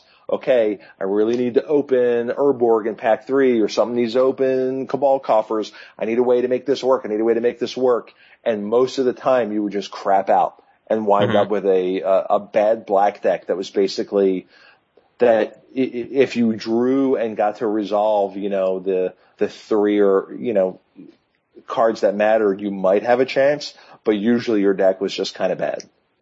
That being yeah. said, when the deck did come together, it's it was almost impossible to beat. Huh. Um, it, the deck was super super good, and on top of that, it's a great, uh, rotisserie draft deck. Hmm. Yeah, I can see that. Because all the cards are opened, right? So you can get all your cards.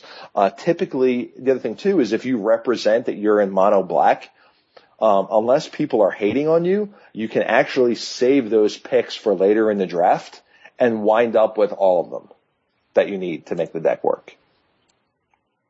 So, hmm. uh, if you're, I guess if you're the type that rotisserie drafts a lot, you can certainly support the Swamps Matter slash Black Mana Matters deck. But we found way more often than not, um, well, first of all, if nobody was in that deck, you would just see all those cards go last pick in pack two and 3 mm-hmm. Like, you know, they, they, the cards became close to useless because even if you were only like a half black deck, you still really don't want Korlash in your deck. Yeah. Or, or Drain the... Life or, or things like that. So the cards just, you know, were, became useless. And even when they were good, you had to play Pokemon with them. Like you had to catch them all or else your deck just wasn't very good. And then they just, you know, you're left with the feel bads.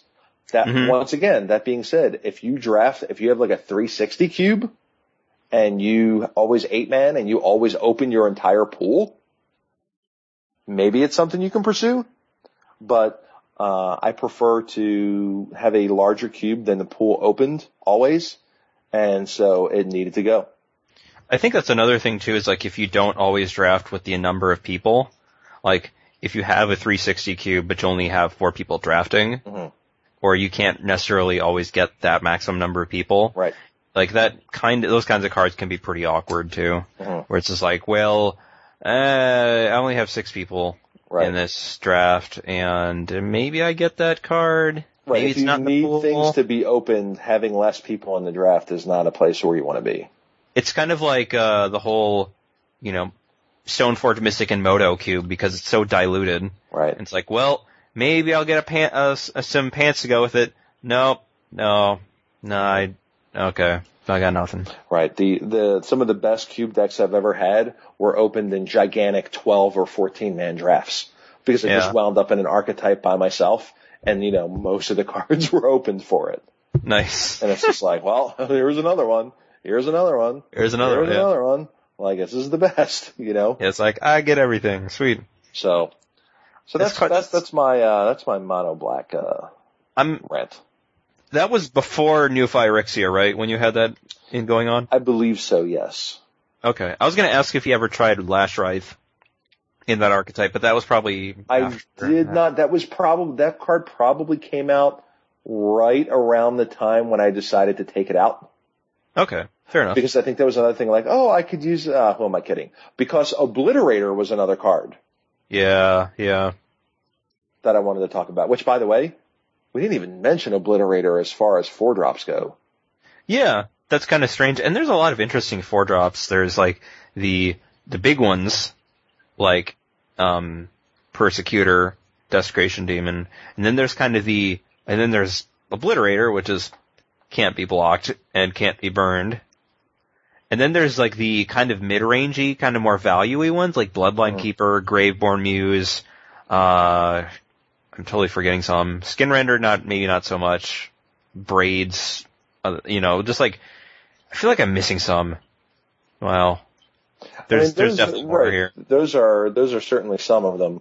Um, right, and those cards are all you know sweet too. So, and they also make do just fine in. I think they those are all just fine in the aggressive decks as well. hmm Yeah. Like especially in the you know aggressive versus slower deck matchups. You know, Yeah, we're just like, I'm drawing cards. right? I'm drawing more cards. Like I remember back in the day of standard where like braid squirrel nest was virtually unbeatable was virtually unbeatable against the control decks. Like the Psychotog deck. hmm Yeah. It's just like you need lands in play and well yeah, I'm gonna port myself every turn, but uh you're gonna lose a land every turn because you don't have that many other non land permanents. Yeah, it's like, uh oh. You get, n- you get Stone Rain. So You get Stone Rain again. all right, Stone Rain the living crap out of you. Yeah. But yeah, it's definitely, and then like Obliterator is interesting as well, even though that's mainly just a mono black. I don't know, like, I guess you probably could play it in a black blue control deck maybe, but again, it, that's probably a stretch.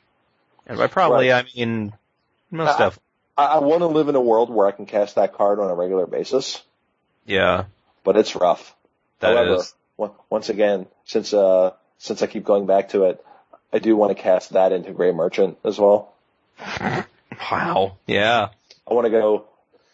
I want to go Geralf's Messenger, Phyrexian Obliterator, Grey Merchant. Grey merchants. wow. Speak, kind of speaking of which, I remember in the uh, Theros two-headed giant, we played against somebody who had Grey Merchant and Whip of Erebos in the same deck. It was pretty bad. I was yeah, just, that's rough. that was that was oh that was that was definitely rough. Yeah, I that's think rough in standard too. If That happens in standard some. yeah, I've been I think Cranny talked about running Whip of Erebos. I've been that's a card I've been kind of meaning to try.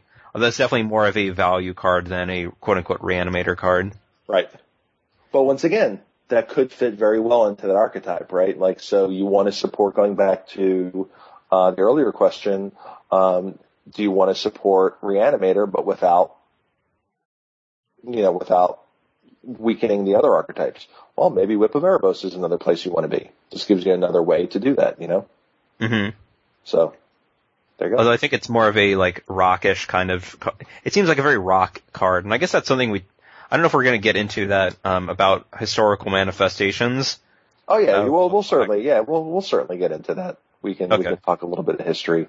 Um, maybe we can tie. It looks like it looks like we could probably tie it into this question, Oh, hey, there we go. which is from uh, Ben Hout. Ben Hout, which is he uh, said the number of kill or discard spells to run and viability of a black flyers archetype. We added this over black aggro with great success. I don't know if he I- means over it, meaning like in addition to, or just instead of. Yeah, Right. that's what I was gonna. I probably should have asked for some clarification on that. shout out to Ben Hout though. He's a he's a nice guy. Um, well, you know, obviously we've seen a ton of black. You know, once again, you know, piggybacking, we've seen a ton of black flyers, right? I mean, they, all these demons we're talking about that have come out recently all fly. Yeah. Um, but I think what he is talking about too is, you know, a couple of cards that I don't specifically run, um, just because they, I don't know, they, they, they hurt my sensibility, my, my magic sensibilities in some way that I can't quite comprehend. Um, cards like Fledgling Djinn. um, what's the 3-1 flying fairy that's a discard outlet? That when you discard Oh, uh, it's two power. Oona's, Oona's Prowler. Prowler? Yeah. I don't know. I like that guy. Like, I, I don't know, something about these, these cards just kind of hurt my magic sensibilities, but they're all like efficient, you know, flyers or whatever. Isn't there a, isn't there a 2-1 for two flyer too? Is that part of Yeah. Yeah, interloper. So, I mean, it, that falls into the, the Pegasus school of attacking or whatever, but Yeah, Um, and those I don't know. They're I've never been super huge on like the the interloper, etc. but that was a you know that was a uh, one of the old school manifestations of black um was the you know fledgling Djinn and all these like just annoying to deal with black creatures Mm-hmm. um there was you know like the the flanking knights or whatever like the two mana uh, fallen Askari was that it That was fallen Askari flank- the two mana one or uh, I screwed this up just a few weeks ago and I named the wrong one. I think Fallen. I think uh Or The Cadaverous Knight. Cadaverous Knight's expensive one. Fallen Askari is the two mana one, right? yeah, Fallen Askari I think is two, one in a black for a two two flanking can't block. Yeah, Yeah. yeah, that's For some and for some reason it used to be a zombie but isn't anymore. yeah. That seems weird. It does. It doesn't make any sense. It's like, what? Why is this uh, not a what? You, I mean, look at the art. It's a zombie. Come on. Obviously, he's a zombie. It's like, nope. a human knight. I mean, he's fallen, like fallen from grace or fallen from a zombie. Well, it is the guy on the horse, to be fair, and he's hanging out with zombies. Yeah. I so mean, the guy on the horse, I guess, doesn't look dead, does he? I don't know. I mean, I guess they, they all look kind of dead. I'm gonna go on Magic Cards info. Let's check this out. Yeah, I think he's just hanging out with zombies. Uh, I don't know. It's, Because like Hmm. all the other ones are like missing eyeballs and like have like rotting flesh. Where he Oh, just yeah. looks like he's hanging out with his boys. strange. There are a few greater sorrows than a wayward savior. So I guess, yeah, he's hanging out with zombies. That's just weird.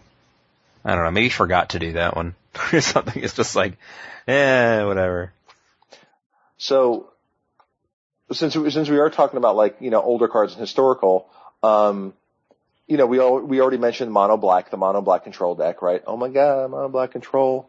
Mhm. Um, Oh, before I forget, one of the interesting things in, in like Pauper Cube, from my experiences, it tends to get, like the undercosted creatures are pretty well represented at that rarity, like the blind creepers and whatnot. oh yeah, okay, sure. Like someone, I think someone, like when I wrote one of my first Cube articles, someone It's was the like, one I don't, take damage when it comes into play, the three three for two. a wretched Anurid. Yeah, And, and I like, it got errata to frog zombie beast, because the flavor text, it's like talks about how it ate a frog or something. nice. Yeah, and I was like, all right. Like in one of my first articles, I think I talked about how I liked Blind Creeper, and he's like, I don't even run that in my Pauper Cube, and um, sorry, but you're doing it wrong because that card is gross at Pauper Cube. but yeah, just a lot of like little dudes, and you know, just I'm sorry for Kanyeing, Kanyeing earlier. What were you gonna say about? Well, I wanted to go. You know, we were talking about historical uh, historical black decks, um, and you said you wanted to mention the Rock. Now, to me, while I think of the Rock, I think of the Rock as a green black deck, not as a black deck, but definitely with green all the time, Yeah. always.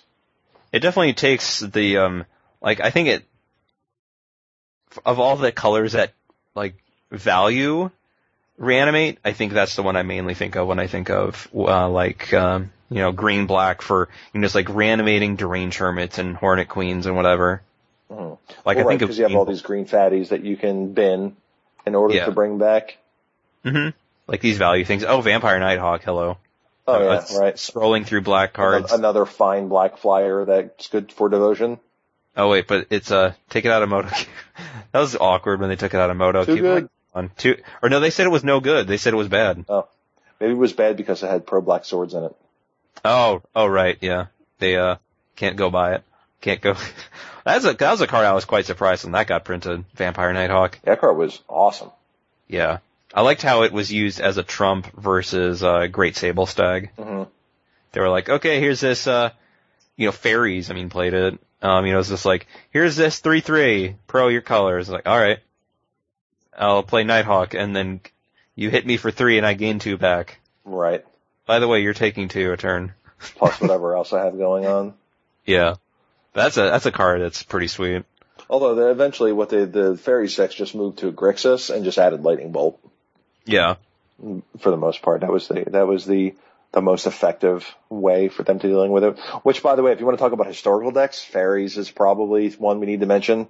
Oh right, So yeah, it's fairies. a very very classic, very powerful historical black deck. Probably not the black deck of record, however. No, I mean, I don't know. Like, if I when I think of fairies, I tend to think of it as a blue deck that has black cards more than being, you know, just like equal. It, it's a very blue deck at its core. It's like an aggro control. Ex- Deck. Except that, well, yes, except for that, basically the way the game's played out is that it was a black deck on the first two turns and a blue deck the rest of the time. Yeah, Like you definitely like changed color identity because you know the best starts were turn one Thoughtseize, turn two Bitter Blossom, hmm you know, and then take control of the game, and then take control of the game using all your blue four drop spells hmm that were made possible by your black early cards. So I don't know. I, I def, I, I guess I, I will always, I think, identify that as a blue black deck, just because the, the, the, the black cards are so important. Yeah, like Thoughtseize, Right. I so mean, good. Bi- Bitter Blossom. I mean, Yeah, Jesus. Uh, but probably the, the black deck of record, which honestly, there's, eh, although I guess there's two black decks of record. However, the, you know, the, mainly the black cards in them, uh, were, one of which would be Necro, the other one which would be its, uh, older, younger brother, which would be, excuse me, Yawgmoth's Bargain. yeah, yeah. You know, we we had the Necro decks of the Necro Donate days. Um, we have the Necro decks of forever ago that had like demonic consultation and stuff in them. Uh, the there was the the bargain decks from Standard, which was you know the Soul Feast you know deck with uh familiar Yeah. with a Skirge Familiar or whatever. We got to discard cards and woo, cast more and make more mana and draw more cards. And You get to do everything. I, I feel like those two are the are the big historical black decks. Yeah. Like a- anything based around like Necro and whatever else. Uh, recently, uh, a, name from the past. Speaking of the Rock, Sol Malka, uh, the People's Champion, actually is a uh, Phoenix, or I shouldn't say Phoenix, Atlanta Magic Georgia. player. Yeah. Yeah, he's an Atlanta Magic player. I see him all the time at events. He's a he's a cool guy and he's a a, a great, uh, very good Magic player as well. Still talks about it. Recently posed a question on Facebook of if Necropotence were unbanned in Legacy, would it be fair or not? Or Hmm. like basically true false. Would it be fair? Would it be would it be uh, non-format warping? I think is the way he put it, which was re- responded to by a rousing round of false. It would completely warp the format. Keep it away. Yeah, I was about to say it seems like it would. Um, also, like a few minutes ago, Willy Edel posted a um, green, bl- uh, black, green, splashing white deck for modern that he's apparently killing the uh, the eight mans with Oh. on MODO. What kind of a deck is it? So it's mainly Golgari splashing white for lingering souls, Okay. and I think it has the uh, what, stirring wildwood, like the uh, whatever the uh, manland, the green white one. hmm I, th- I just retweeted it also. Oh, but, I, I mean, yeah, there it is. Yeah, it's but it's like you know Inquisitions, Thoughtseize, Dismembers, Abrupt Decay, Bob, Scavenging Ooze, Tarmogoyf. So it's just the so it's just the Jund deck, but with white. Yeah. It's the the good stuff because you know there used to be the good stuff green black deck before they got rid of uh, Deathrite Shaman. hmm This looks like very similar, except for that it just has white. Yeah. And it was kind of weird, like, it's almost the same deck, hmm yeah. with the exception you just have like Lingering Souls instead of death Deathrite Shaman. Yep, pretty much. That's also an interesting card. A death Deathrite Shaman, even in Cube, I think it's pretty sweet. Then you get the yeah, sure you get this, you get the the white cards for like death, uh, your sideboard cards like Stony Silence and hmm Aven Mindcensor and Kitchen Finks. I like the Although pack Kitchen rat. Finks used to be able to run it without. Pack Rat. Yeah, pack rat. That's pretty sweet too. It's like, alright, sure. Like, versus pod. That's interesting tech. Rat pack rat. But yeah, I think that's an interesting deck. Like, Jund, it seemed like, it seemed like for so long, black green was another one of those decks that didn't really do anything, and then recently it just got a big push. And I think we've talked about it too on the, on the podcast how, like, the black green deck is like the, sometimes it can be like the, um, the everyman deck, hmm but it doesn't quite do enough and then it just dies. You know, just like, and I, like it looks so good and then you draft it and then you just get crushed and you're like, man, this deck looks so good. I think we talked about it before, right? I think so. Okay, that's what I was thinking. But I think it's definitely getting better in, in more, uh, in more recent, in more recent sets, which is, which is nice. Yeah. I, I mean, I think the deck is very close to being very good and standard too. And I think, uh, the reprinting of dual of the, uh, pain lands, the enemy pain lands will, uh, help a lot. Yeah. Yeah. Mana's going to be so awesome here. Yeah, I'm wondering Or how it's going to be after the yeah after, after the lands rotate. I was I'm I'm wondering how it'll how it'll still do. But I mean that's I mean it's pretty sweet. I mean I like the man lands or not the man lands the uh the pain lands. I think they're pretty nice.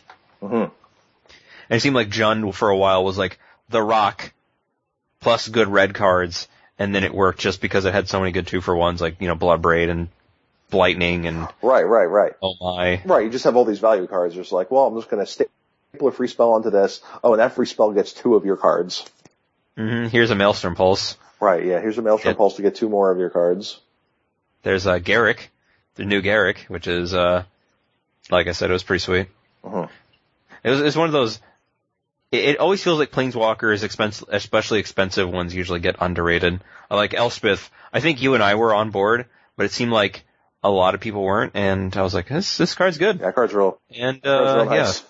yeah, as, as, you know, as we've all found out, that card is quite, quite, uh, good. Uh, yeah, as it turns out. Whew.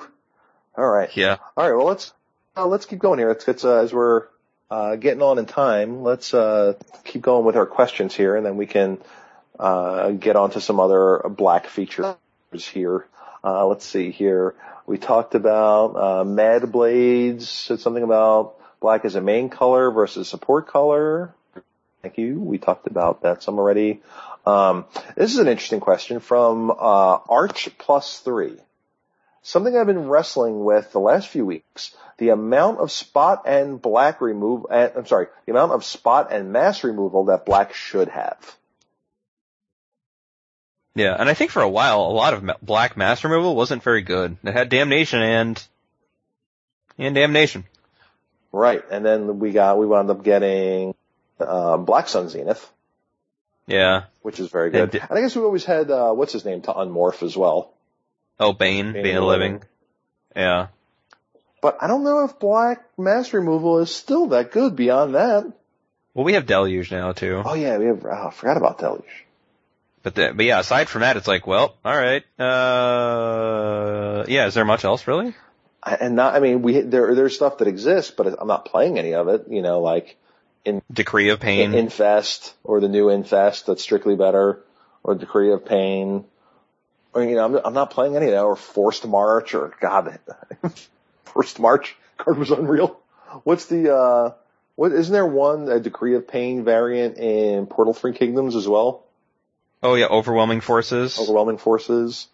Um, yeah, it's, it's all just very expensive. Um, So I don't know. I, I feel like you can just probably go with you know anywhere between just a, there's few of the very best mass black removal. Yeah. And, Uh, Did I ever tell you? it. uh, However, I do think that his spot removal question is valid.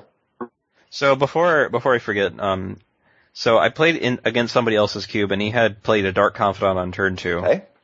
Um, somewhere along the lines, I think he played a fetch land or a, a dual land, so he was at 18. Okay. First card he reveals is Decree of Pain, so he takes eight. okay. I'm like, I'm like, all right. I'm like, All right. all right, that's cool. Start. Good I'm start. a dirtily control deck. Uh, next card he reveals is uh, Thundermaw Hellkite, so it goes to five. then he reveals another five drop that I forgot, and he died. I was like, what? I was like, I didn't have to do anything. Sweet. Yikes. Yeah. I was like, huh. Okay. Uh, yeah. Oh yeah, Dark Confidant also. Shout out to Dark Confidant, cause that card's sweet. But yeah, just, I think I tried running Decree of Pain for a little bit, but it's just so much mana. Like, I mainly just cycled it. Let's be, let's be real. Uh, cause the eight mana is like one of those pipe dreams. Like if you ca- if you ever get to the state where you can hard cast it, that's, that's quite nice, and you're probably winning. Mhm. But you're probably just cycling it. But yeah, I think the spot removal question is definitely uh, a solid one I, because it's another one of those things that you can kind of tinker with and like depends on the options available. Like if you have a pauper cube versus a common uncommon cube versus a you know a quote unquote regular cube kind Although of to be fair, a lot of the spot removal is not at rare. Yeah, yeah, a lot of it. Um, which I yeah, this is mainly for like limited purposes. Um, but yeah, like ultimate price, go for the throat, doom blade, Bop. I mean, all the way back to just terror. Yeah, terror. Uh, uh, dis- dismember types of things. tragic slip. Uh, what's the one mana minus two minus two? This, No, disfigure. I mean, there, there, Innocent blood. right. There's just like a, there's a lot of ways to have spot removal at a low mana cost, and you certainly can't run them all. Um, there, Yeah. there are way too many of them, and we seem to always, we seem to get a new one to every, you know, one to two years, right? So the most recent one we got was Ultimate Price. Yeah. Um, so we do seem to get another one every once in a while. And, you know, eventually, I don't know about as far as specific numbers go. I think that's kind of a hard thing to just spout out. Like, oh, it should be 13% of your overall cube or whatever. I, I think that's yeah. kind of a difficult number to, to, to work with. Um, Especially since stuff changes over time as well. Right. Uh, but I think you can't be afraid to take some out when replaced with more interesting options. Like taking out terror, for example. Like terror is actually really not that great compared to a lot of the modern day stuff. Yeah, like ultimate price. Like, Uh, I mean, or for example, like, I, I mean, I don't play murder in mine. yeah. even though But we do- but we have, uh, conventional, but you have Hero's Downfall now, which just does the Yeah. same thing, but oh hey, also gets Planeswalkers. Which is surprisingly relevant. You know? Oh, it's yeah. just like, hey, just kill something. Also in our crack pack. Yeah, I think it's something that you can, I think it's another one of those things that you can tinker with. Mhm. And I don't, like I said, I don't think there's necessarily a hard answer. And I think the fact that all of them are pretty universally playable can not only help that, but can kind of throw things in the, you know, kind of throw a wrench into things.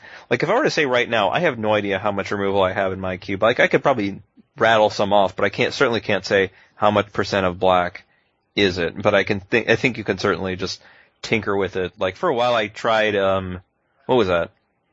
Predatory Nightstalker. I was like, alright, I'm gonna try this out. It was okay. Like it wasn't bad, Sure. but it was just, I was like, okay, this, I think, you know, that can certainly be a thing with removal in Cube is just like, it can do something.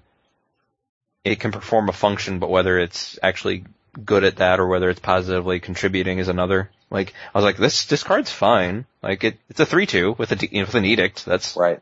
that's not bad. It's no Shriekmaw, Sure. but you know, but it's, Right, you have to remember that you're going to have some amount of removal attached to your creatures as well in black. Because you know, Yeah. you're going to be, you're going to have a Skinrender or an and or a Nekrataal and or a, you know, the, the list goes, a bone shredder, a, uh, uh, what's the vampire, uh, Gatekeeper. Gatekeeper Malakir, right? Uh, Yeah.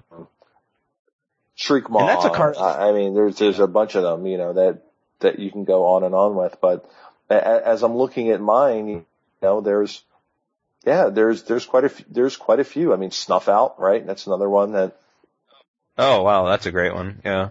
And then you have like your your uh, your consuming vapors and things like that as well. So I, I feel like it's just a matter of, and as far as which ones you want, figure out what decks are having trouble, and which decks are the most successful, and then adjust.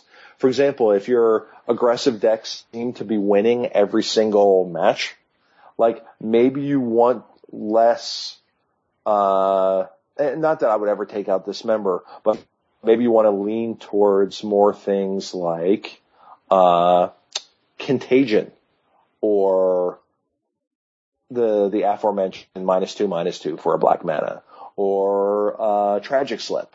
You know what I mean? Like quicker a- answers that come online faster. Yeah. Um, but I don't think there's necessarily a, a hard and fast number. However, I do remember at one point in time with my cube, literally the well, no, we don't have that problem now. But I remember at one point, black, literally all black was was removal. Mhm. That's like yeah. what the whole color was was just removal spells, and uh, you know, luckily we don't have that anymore. But and and that was certainly when it f- fell into that more uh, support color type thing. You know. It's like, and uh, you play black for Doom Blades. Or Terrors or whatever. hmm So, I don't know if there is a set number, and it's definitely a feel type thing, but, you know, adjust what the cards do, and don't be afraid to take out cards like Terror in favor of things that might just be more helpful. Yeah. I think that's definitely a thing. So, all right. Let me think. What else uh, we need to mention about Black? Uh, oh, the other thing, uh, in addition to what seems to be not that this tribal doesn't mean anything. Obviously, we, we we're talking about all these demons, but Black does have a very good has like the budding a, a budding zombie tribal archetype. Not that there's a whole lot Mhm. of cards that interact with it, but uh, having Gravecrawler and uh, Graveborn Muse are the starts of you know there's there's a, there's a few very good interactive cards with that with those Mhm. things. Yeah. So uh, Gravecrawler especially, because being able to Yeah. get, being able to recur threats is uh, is is super nice. And every time we get a a Lifebane Zombie, which I, I would recommend to a lot of people, um, not just a hate card, folks. It's uh, it's free information and it's a good power to uh, cost ratio, and uh, it's free info. It's amazing how much uh, how you can tailor your games when you know exactly what your opponent's holding. And then, Mhm. oh, Yeah. I guess you had a card in your hand that I can get free card. Yeah. So don't uh, don't overlook that one. But the uh, but That's the zombie tribal thing, I say, yeah, if there if a demon tribal meant anything, we're we're well on our way there. But I don't know. Yeah, it seems anything. like it, it- there's anti, there's like Baneslayer, which is, you know, ant, just happens to be anti-demon. right as it turns out, just a little awkward. It's like, oh, right. no. yeah, they oh. printed Halo Hunter, and it can't Yeah. get Baneslayer Angel. Such, such good flavor. I mean, it, I guess it is good flavor, but it's Oh, quite unfortunate that it can't get its best prey in the format. correct. So disappointing. Uh, Before I forget, do you want to talk about like Pox kinds of oh strategies? yeah, yeah, we can we can talk about that. Now, personally, I've never done one of these strategies. As much as I like smallpox and I like those kinds of cards, um, I haven't done that. Um, I'm planning on doing a little bit of a sacrifice theme for my modern cube, but you know, with things like reassembling skeleton and what's the equipment that you get to shoot people with? Uh, Mortarpod? Mortarpod. Yeah. and you know, and, and things of that nature. But I, I, I can't, I don't have any experience doing it. Uh, what has your I- experience been with it? I guess it's kind of similar where it kind of felt like with the whole not being paid thing, it kind of felt similar to that where I just felt like I may have not been appropriately paid for what I was doing. Fair enough. Yeah, and it was just like, well, I'm drafting this, de- I'm going through all these hoops for a deck that I don't think was necessarily more powerful than something else. Like I was like, okay, here's this skeleton. Like it didn't feel, it, it felt like I was drafting like, you know, red devotion in standard when I could just be playing blue devotion or something. Like it, it was interesting when it came together. And there's probably, we've always been, with the increased token support, there's definitely better support for those kinds of cards, like, you know, Carrion Feeder and Reassembling Skeleton, Goblin Bombardment, which is kind of a, a an honorary black card. Um, you know, those kinds of things. Gotcha. But like, I don't know if I ever was like, well, hey, this deck, I, well, I did it once. I did draft a really, really, really good black Pox deck. It was like green black. And I remember someone was like, hey, I, um, you know, it's like, I never know how to draft Pox, so this card sucks. I'm just like, hey, so and so, so you, um, want to see how Pox works? Mhm. Alright, here you go. It's like, Pox. And the opponent had just like one creature. I was like, Pox, kill your blocker, attack you, and like finish you or off or something, and then kill all your lands by the way, or kill whatever your lands. I was like, alright, cool. But I guess, I don't know, it just felt like, well, the setup may not have been 100% worth it, but I've added cards since then. Okay. Like, uh, you know, Crucible was out of my cube for a while, brought it back in. It's another one of those things where you can kind of support it with cards like right. Like I ran Death Cloud for a while, for example.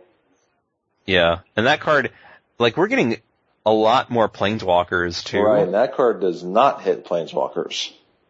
Yeah, or and mana rocks too, which is sweet. But like, uh, for a while I didn't. I I took Wildfire out for a little while and I brought it back in just because we've been getting more things that play with it well. You know, like gods and planeswalkers. And since coming back, it's been doing some decent work. So I've been pretty happy with that. And it probably is going to be similar if I do end up bringing that back. But like, I guess the question would be whether it's you know worth it 100. percent. But I don't know. It's another one of those things you can play with. Like it's something you can do if you're not really happy with with with what Black is doing. Which Right. Which was You know, the crux of uh, Justin's article. yeah was like, well, I want to try some new things out. Here we go, and that's certainly So something. maybe you can make all your black creatures zombies and really push the zombie theme. There you go. They're all all zombies. It's like uh, what's that new card? Necromancer Stockpile. Oh, Here we go. what wasn't That's there so a bad. Ministrat that does something like that too? Like turns everything into zombies. Uh, I forget. There's There's something there's about they there's, come when the cards come back, they come back as a zombie. And two was that Geth or something like that? uh, There was something that returned creatures. If if something died, it came back into play onto your side. But it was a zombie in addition to its other types. ah, Lim-Dûl the Necromancer. Was that it? Let me check. This is Lim-Dûl the Necromancer. Yeah, whenever a creature your opponent, wow, that card's awful. Five and two black for a four four. Whenever a creature an opponent controls is put into a graveyard, it may pay one in a black. If you do, return that creature under your control. If it's a creature, it's a zombie in addition to its other creature types. Spend one in a black, regenerate target zombie. But seven mana. Uh, I guess Rise from the Grave was another one, right? You got a card back, but it also came back as a zombie. Yeah. There's also Dictate, which is something I kind of considered, like, with kind of like the sacrifice theme, Oh, sure. like being able to do it as a trick as opposed to, right, as opposed to trying to having it in play first. yeah. Or just like, hey, your opponent tries to Doomblade your guy, or not Doomblade, that really wouldn't work. You just like bolt your guy and go, okay, here's this, sacrifice Right, your you lose a creature thing that matters. right? Yeah. But it's, you know, it's not, it's another option too, and works well with you if you sacrifice things. It feels like I want another cheap sacrifice element before I really go deep on that. Mm. You know, just like another Viscera Seer-esque effect. And again, it's whether I'm being, pa- you know, Right, and and then again too is are are those cards good enough on their own, not in that specific uh, archetype? If your card, like I feel like if a color is really strong, you can afford to add very specific archetypical cards and not weaken the strength of the color. I don't know if Yeah. we're there. I don't. We're. I, I I don't believe we're there in black yet, where you can just add cards and just uh, things will work themselves out because the color is still good enough to play around it. Like in blue, you can play. Yeah, blue, you can play. say. You know these very specific artifact spells because the color is so good anyway. I mean, you can. It just adds to what you're doing and doesn't ever really take away from the the the overall power of the color. You just get to, you know, hey, I just get to play Tinker in here too, or I get to play, you know, uh, the land, uh, you Yeah. know, Academy, either one, the Academy Ruins or Tolarian Academy, and just like, they don't take away from the, the power of the color. Or even like, uh, what's that guy? Even like a Coralhelm Commander, like playing in like blue, more attacking strategies. It works decently well with the archetype. It doesn't feel like you're handicapping yourself, or it's not like, it's playable in control, more dirtily decks as well. Like I've seen it play pretty decently in those. You know, like one, in one of my recent drafts, like, there was a, pr- there was a deck that went 3-0. It was like a black, blue aggro deck that went pretty, that was pretty sweet. Mhm. With like Coralhelm Commander and, you know, cheap you like uh the bestow chew one you know it was pretty nice Well, doctor and like Dakra Mystic too was pretty sweet Mhm. but yeah it's just like the question of like whether you're getting sufficiently paid off for like reassembling skeleton. And like carrion feeder i think was one of the more egregious offenders of that where it was just like it really wasn't very the only deck the deck that wanted it i guess was the black aggressive sacrifice deck. Oh. And if you just had it in just a black sacrifice, just a black aggro deck, like a black red or black white aggro deck, I was just like, eh, uh, maybe it's okay. right, right, not exactly, uh, super, uh, super strong. Yeah. and other things. So that's my uh, kind of coming back to it. That's that's kind of my viewpoint on Pox. Other people have had very good success with it, um, but once again, it feels like a, a deck that you really have to to make come together, and that you might just wind up with a bunch of mediocre cards instead. hmm Yeah. Like, how happy am I to play reassembling skeleton? Well, you know, not that great, but you know, are there a fair amount of cards that can do that kind of thing? Sure, like between Gravecrawler, reassembling, you, you have a lot of cheap cards. Gravecrawler, reassembling skeleton, uh, Bloodghast, like a lot of these cards that just keep coming back for a little to no cost. So there are ways that you can certainly do some shenanigans with that, and like Goblin Bombardment, and you know whatever else. Um, but I don't, I don't know. I just don't feel like it's quite there yet. Other people will certainly disagree with me. I know uh, my friend Kenny uh, Ignacio from out in Vegas is, has been a big fan of the Goblin Bombardment Sacrifice your black and or red creatures decks. He's been very Yeah. happy with that whole thing, but unfortunately I haven't had a chance to play a cube yet where that's been a I haven't I have yet to be able to see that type of strategy in action for me to have the desire to try to implement it. Yeah, like I had it once, where at least, you know, that Pox deck, that was pretty Mhm. sweet, but it feels like a lot of the other times it was just like, eh, it's okay. It's kind of like whether it was really worth it. But it's one of those things where if I had my cube with me, I would probably just like go deep, but like, I'm gonna be going out of town, Sure. like on, on, so I won't be really able to have access to my cube, of course. Um, but it's one of those things where there's definitely, it's another one of those things where you can support it, but whether, and I'm not saying there's necessarily, it's wrong to do so, but it's just like the pluses and minuses of doing so in a deck or in a, in a black section. Sure. But yeah, I don't know. Like it was, it seemed, um, not bad. Yeah, black is certainly. Uh, I, I don't think it's worked its way out of the quote unquote worst color in cube status yet. Um, Mhm. but I certainly think it's on the way. I, I feel like we're we're getting a lot of action, um, much like white did back during Shards block, because you know at the time white was easily the worst card in cube or worst color in cube. Um, Yeah, it definitely had a, a huge stretch where it was like, it, it was not very well supported. It, in Magic too, it seemed like they down, made it really bad for a while almost as an apology for Rebels. where white was just ridiculous. I was like, okay, sorry, Yeah, our bad. sorry, sorry, no good, no good. Like they did with blue for like a set. Well, every time they, they think they suppress blue, something happens and oops. Like, Yeah, hey, like, hey, blue's not really that playable. Isn't this awesome? Oh, well here's the card. This is going to be pretty, I mean, it's a one mana one one, but you know, it's pretty hard to make it a one mana three two flyer. oh Mhm. wait. oh, oops, oops, we uh we goofed. Oops. but remember, Yeah. remember those couple months where blue was just okay? Wasn't that fun? That was.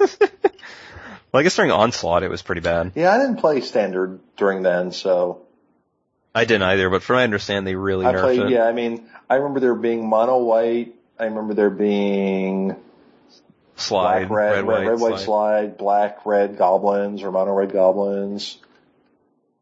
Yeah, yeah, like bidding goblins. Mhm. Then like Alpha Nail, Tooth and Nail, Affinity. Oh yeah, yeah. Black was kind of meh during those years too, during Mirrodin. Well, you had Disciple.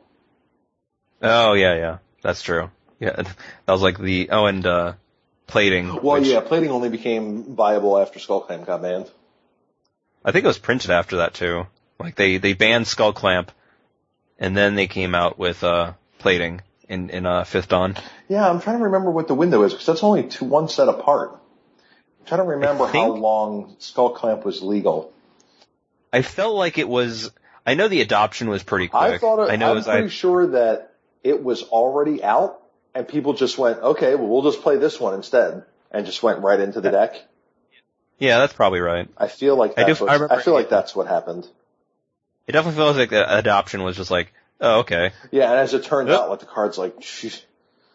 yeah, plus five, plus like the best Bonesplitter ever. right, as it turns out, just Okay. hits really hard.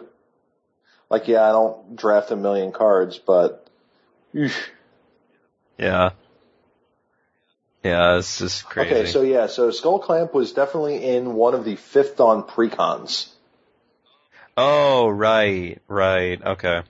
So um, it was banned on June 20th, Yeah. and the release date for Fifth Dawn. Let's take a look.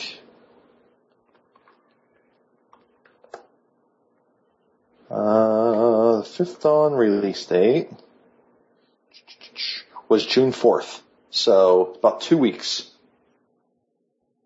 Huh. Okay. So, not very long. No, no, but I do remember just being like, okay, well, we'll just run this one instead. yeah. I'm like, hey, that's pretty good too. As it turns out, hey, that's pretty good when you have creatures that only need to deal 10 damage to kill your opponent. Yeah. Nice Ink Moth Nexus. Yeah.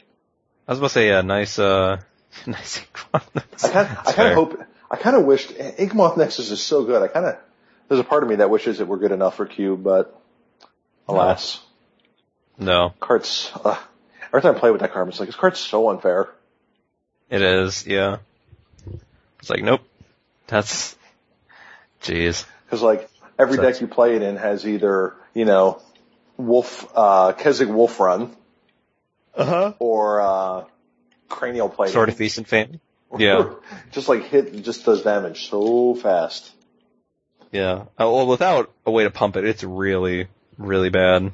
Uh, it's, it's fine when you can play it in multiples. Yeah. Well, well for cube. Yeah, for Q, like, when you you, know, only have to play one, one. then it's kind of, that's a little on the rough side, but Like, eh. Yeah. yeah, I Yeah. thought Bobby cleaned out your ears. What are you doing? Okay. Sorry. Uh, it's, I, I'm not In complaining. my Cats purring all over my face and meowing in my face and I looked in her ear and I'm like, no, it's, eh, it's kind of dirty. but you know, cats were grooming each other the other day and they were like inside each other's ears, like cleaning out each other's ears. I'm like, all right, well that's cool. Mm-hmm. No, looks like I still have to do it. Still Oh. have to do it, dirty cat. Oh. I said that. I said I still have to do it. She looks at me. She goes, eh. Yeah, I'm one of those, you know, see those Facebook lists about how you know you're a crazy cat person. It's like you have conversations with your cat, like you respond to them when they meow with, oh yeah? Oh, okay. I'm like, uh huh. I don't think I've done that Oh, to they don't, they don't I think say something to you and you're like, oh yeah? Okay, cool. Do that all the time. They're like, meow. I'm like, oh really? That's awesome.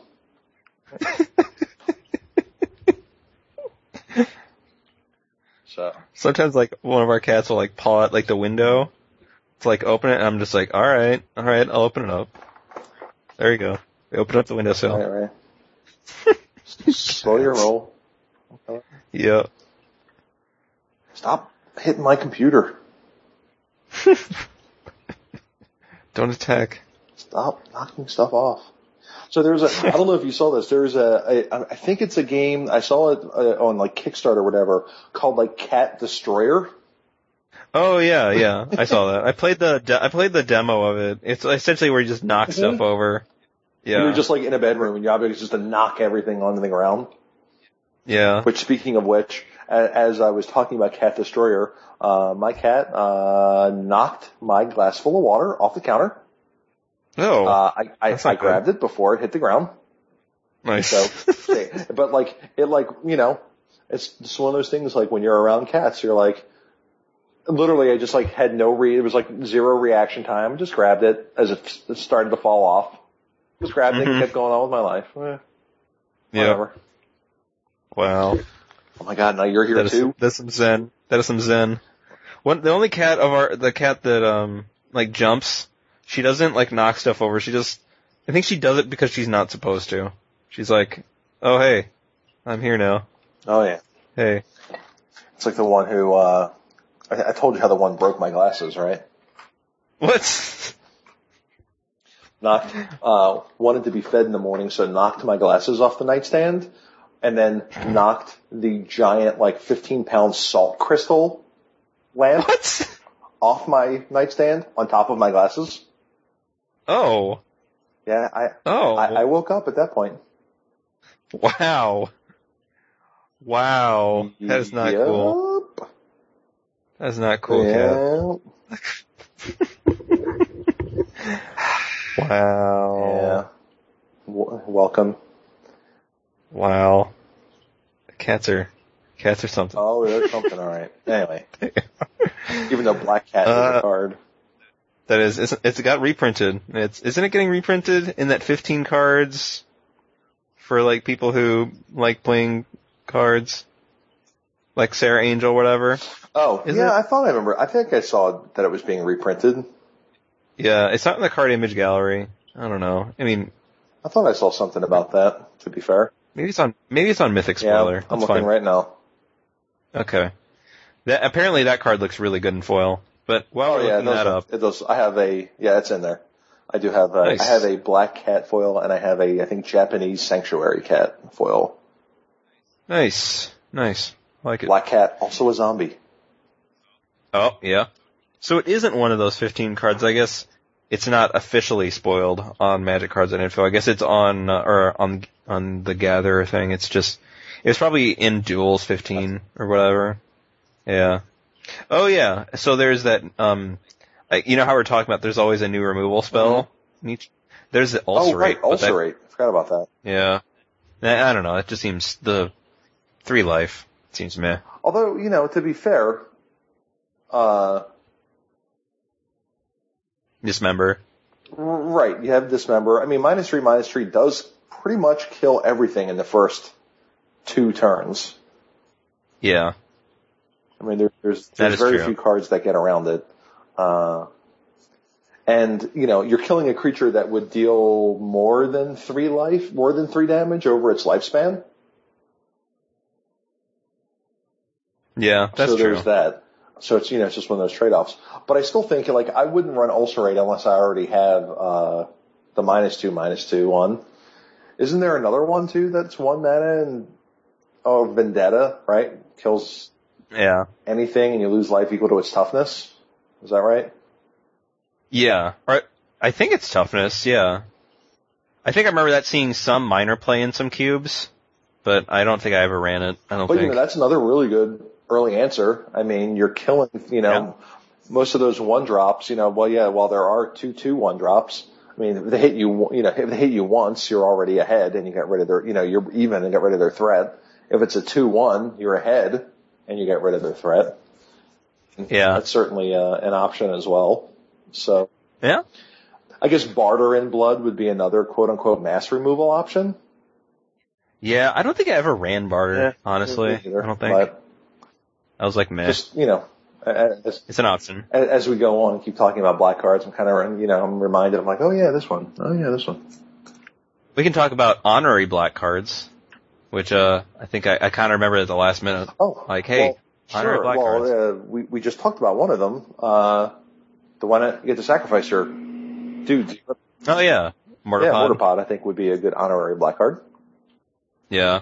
Uh, I don't, I'm tempted to say maybe because, at least in the sacrifice theme, Goblin Rabblemaster. By the way, that card's absurd. Yeah, card seems pretty good. Yeah. It's, it's a, very nice at just like having a really fast clock. And like your opponent, unfortunately, it's really bad against big life linkers, like Batterskull. Cause your guys have to attack. Mhm. It's like, oh, you have a Batterskull. Oh.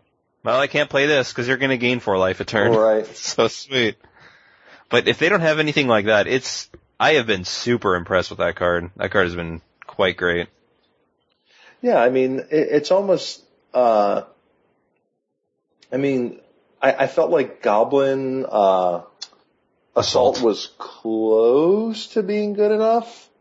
Like it never Yeah. quite got there, but it felt like, I really wanted it to be good. You know, for a while I was like, man, that'd be so sweet. Like it makes, it's like a, I want it to be like a red bitter blossom. Right. It never was, but I was like, man, that'd be so sweet if it was. but, but I mean, but this one's kind of sweet because one, you get the effect, if you cast it pre-combat, you get a creature that first turn. yeah. Um, cause it's at the beginning of combat, you get your dude. Um, and the other thing too is that like the dude actually does something on its own. Like, Yeah. like you're, you're definitely getting, he's definitely a three, um, at minimum, um, a three two on the swing because he's going to have a goblin token attacking with him. hmm So, I don't know. That card seems pretty good to me. So, and, and it's a I'm- red three, which red threes are, I'm always looking for improvement at red three. Yeah, cause they're kind of, uh, meh. They're, never mind. there are certainly some good ones, but, uh, Yeah. there, there's room for improvement for sure. I'm trying to think of some other red, um, honorary black cards. I'm looking at the, the card image gallery, which is probably not the best source, cause that's just M, whatever, unfortunately. Uh, Goblin Bombardment, probably. Yeah, That's definitely a, uh, one that's been picking up more steam lately. yeah, I would agree with that. I think that that does, that does just fine as an honorary black spell. I, I was I, I was joking around earlier and wrote uh, dismember because Yeah? I see that card cast in all kinds of decks that don't remotely have black mana. Yeah, it's like, nope, not hard casting this, or, you know, it's, and it's most of the time it's still just worth it. It's like, alright, Right, you're like, that's fine. here it comes. Would you say like big reanimation things like Hornet Queen are possibly honorary black cards? Uh, I don't know. You know, that's I, I feel like I, I feel like the green ones are more Green. are, are more ramp cards at, at first glance. I feel like the artifact ones are tinker targets. Yeah. I, I'm not sure what. I, I, I don't. I Uh, don't think I consider a whole lot of things just as Would you animation targets, unless they're big. Uh, are there big blue creatures that were that were missing? I don't know. Would you say, uh, what's like a Eternal Dragon would be? No, Cause I mean, it's mainly just a lot, it's like cycle and then reanimate it kind of thing. right? Yeah, I don't know. He doesn't feel. I think the problem with that one is that he just feels way too white to me because he planes cycles. You know, Plain cycles. Yeah. just Well, just get a scrub, just get a, just get a Scrubland, whatever. right, right. I, I don't know. There's two, there's Oh, two sac. Okay, yeah, yeah. here. Oh, oh, there was one I just remembered. Elesh Norn. That's totally a black honorary yeah, card. that's a that's a real nice. That's that's what I'm talking about. That's a reanimation. That's Yeah. a reanimate reanimator special right there. Apparently, cat agrees. She's a fan. I thought she was a fan of the uh, ba- the the five man Elspeth. right, that too. Was that the same Um, cat? oh, five minute Elspeth. I, I do. I really hope we get another good uh, Black Planeswalker or two in the next coming sets. That'd be sweet. Yeah, I feel like Black is definitely lagging. And, and you know, if we talk about Black's weaknesses, other than you know that that if you're not careful, the amount of life loss that that's a, a very popular drawback for the Black decks is lose one life when you do this, lose one life when you do that, lose two life when you do this, lose some life when you do that. If you're not careful, you can end your games prematurely. Mm-hmm. Yeah. Where it's like, oh, uh oh, I've lost five life off my own thing. Sweet. Right, or you know, uh, the, your case about Bob, right? I mean, Mhm. I, I've definitely had decks where you can, you know, turn one Thoughtseize, turn two Bob, turn three Arena, turn four, or you know, turn three Arena, or whatever it wants to be, Torment, you know, uh, Herald of Torment, Mm-hmm. you know, Yeah. turn four, you know, Graveborn Muse, and it's Yeah. just like, man, I actually don't have that much life. I actually have to kill them pretty quickly. And like, uh, if you're playing you against a red deck, sometimes they can just like wait you out and just race you. Yeah. It's like, all right, you have a burn. You have a. You played a mini vortex. Sweet. I'll get you. Would you say like Soul of Phyrexia would be an honorary black card possibly? Yeah. That card. I I, I think I like that card. That card It- seems I pretty think sweet. it's the best of the soul cards. Yeah. The threat of activation, it, assuming it lives, and even if it dies, like, you attack into your opponent, and they have enough things to kill, you know, they, it's a relatively stalled board state. Like, you have three threes, they have three threes, for example, and they, you know, whatever, they Doomblade your whatever, your new Soul of New Phyrexia. Like, you attack, what do they do? Right. It's like, oh, okay. Uh, hmm. It's like, I don't want to block. I mean, in theory, they'll make the right choice, and most of the time they will, but it, it's not something you really want to see the threat of activation. And if it's alive, oh boy, that's ridiculous. Right. Like being able to attack, and the fact that it does, that actually has trample too, Yeah. means it can't just be like freely blocked for no reason. I mean, it's a six six trample for six in any color, and it's an artifact creature, so uh, it's certainly the one I'm looking at most most closely, most uh, most close. Most closely I- works. Most, it just sounds weird to me. Most closely? The I don't closest? know. It makes sense. I'm looking at the, close, closest. looking at the closest. for Yeah, uh, of the souls for inclusion, just because there's a bunch of because it's there's a bunch of ways to get it into play, and the abilities are no joke. Like Yeah. gain indestructible is, and the fact that it Like, still compare- has value afterwards is nice too. Like compare that to like Soul of Zendikar. It's like, well, I get a beast. Yeah, That's, I mean, that's not bad, Ooh. but it's like, alright. I mean, it's not bad. well, it's got but it's reach. like, who cares about reach? it seems like it kind of got, kind of got shafted on that end. I was like, okay, sweet, yeah, reach. And Soul of Shandalar, I wish it had trample. I mean haste, but that would be ridiculous. So it gets flavor text. I mean first strike. Right, like, and Soul of Ravnica just actually takes forever to seven mana is so much. Yeah. Yeah. The, uh, and like the absolute worst case is if they just kill it in response, and that's in that's like your only creature. It's like, oh no, you got But if you have Sliver So- Hive Lord, good lord, I can't imagine how much foil Sliver Hivelords are going to be. All the money. Sliver creatures you control have indestructible, nice Yeah. card. Yeah. Soul of Fair, like, uh, uh, speaking of reanimation, I, I I do wonder if Return to the Ranks could be a cube card, but I have no idea what deck would play it. Like, there's not many. There's a lot of value three drops Mhm. in cube, like you know the orangutans, you know the you know bone shredders of the world. But what what is there at two? Like Stoneforge Mystic, and Snapcaster? I don't know. Uh, yeah, I, I, I'm trying to think of, yeah, like, Snapcaster, Pyromancer, you know, yeah, young yeah, I mean, Pyromancer. Pyromancer, Pyromancer is uh, young Peasy is the the the piece to that puzzle. Yeah. But yeah, there's not much in terms of value two drops, but it feels like it could be, if it, if it has, if it, if there is a home for that, that definitely seems like it could be a good honorary black card. Karmic Guide, honorary black card. Yeah, I mean that's it's certainly black flavored. Yeah. Protection from black, funnily enough. Uh, let's see if there's anything else. Um, huh. Yeah, can't really think of too much. Deep, like, deep analysis maybe? No, I, I often think of like Nevinyrral's Disk sometimes as a black card. Yeah. Well, it was used, it was used so often back in the day to kill Necro. Right. Right, yeah. Yeah, yeah. That's certainly, Or like Oblivion Oblivion Stone being another one. yeah. And there's Uh, that yeah, new there's one. A new one it. that yeah might be all right. I don't think it, I don't think I have any chance of it being played. I mean, I'm not in- playing in- Oblivion Stone, so I'm probably not playing this one. Yeah, this one seems seems worse. I think.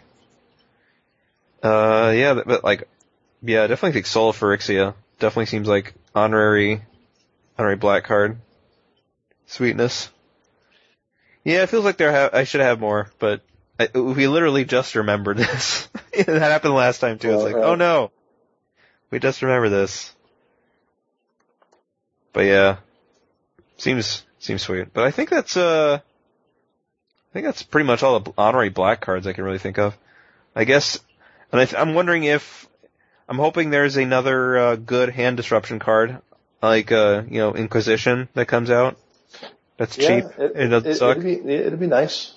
It's been a while since we've gotten one. I mean, the fact that we got a Thoughtseize reprint, I'm sure a lot of new cubers were much, uh, much appreciated on, on that thing, on that front, along with Mutavault. Yeah. Helped, helped That's a lot true. of cubers out. Um, yeah, I don't know. I, I, I think that's, I think we got it about covered. So, Yeah. I think, um, I guess if I was to like re-look back at my cube, I think, and I think I've talked about in previous articles, is talked about like enhancing strengths, you know, finding out what it's good at and trying to push those strengths, Mhm. like removal. I'm probably gonna look more in devotion, you know, like see how that works out. You know, possibly try Gray Merchant or something like that, or Whip. like I, See how that. I, I think Gray Merchant is something that I might even be looking into trying as well. I think I tried it for a bit and wasn't super happy, but I want to, you know, I can always try. I'm always. I think I'm just gonna try it again. Like, very few card. Like, it takes a while for a card to truly get kicked out of my cube. Like, it, there's almost always like, hey, like Wildfire. I was like, this. When I last had it in, I was like, this card sucks. Mhm.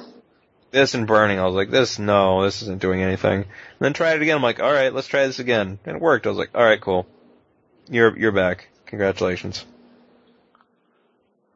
But yeah, I, I don't know. Like, uh, I'm tempted to try, um, like, the two drops in black I think are kind of interesting. Like, uh, what's the one? The, uh, bestow one? Spiteful Return? Oh yeah, the one that makes them do damage when they uh, attack or whatever. Yeah, like that's one I've been kind of considering with this, you know, like the Mogis's Marauder kinds of, kinds of effects kind of thing. How's, how's Puppeteer Clique been? I'm, I mean, I like Puppeteer Clique. It's if at times it feels a little on the there are times where it feels a little on the weak side, and then usually that's followed up by a draft where someone plays it, and then after the first activation, I feel like I can't win. Yeah, like they get something, Right? It's like, you know, if you have a value card in your graveyard, they're like, all right, get back Flametongue Kavu, kill your Oh. thing, bash you with it, or get back Mulldrifter, draw two, hmm. bash you with it. Like, yeah. There's there there's a there's a, a number of since there are so many good creatures that do those kinds of things now. There there's lots of ways to get punished for. And you know, if there's a color that's outside of red that's going to kill your creatures and put them in the appropriate place, it's going to be black, where you can, That's definitely gonna be you can black, take yeah. advantage of that. So, but yeah, I mean, I've liked it. Um, I, um, you know, experimenting with some different five drops right now, kind of moving things uh, in and out. But um, I, I find that I like Puppeteer Clique uh, a lot, and have actually taken out. I think um, the the other demon has is actually on vacation right now on my cube. Kagemaro? No, the one that lets you plus the one you play lands and it triggers, the one that they just reprinted, Ob Nixilis. oh, yeah, Yeah. yeah, Obnix. He's on vacation in my cube right now. He is not currently part of the starting team. Yeah. My uh, my starting fives are Bloodgift Demon, Pup Clique, and uh, Shriekmaw. So Yeah, I can get behind those. Especially Ink- Shriekmaw. Oh sort of. Yeah. Desolation Angel, kind of. You never Yeah. that guy for five. Even though he's No. technically a, you know, a pseudo five, but, um, yeah, I just, I, I found that I like it more than basically as when Bloodgift Demon came out, um, I realized that I liked it more than Ob Nixilis, so he came out. Cause he's also, he's also evasive as well, so, and killing him isn't always just a, isn't that great of a plan either especially if you have value guys in your yard, you're just like allowing people to get, you know, an extra activation on you.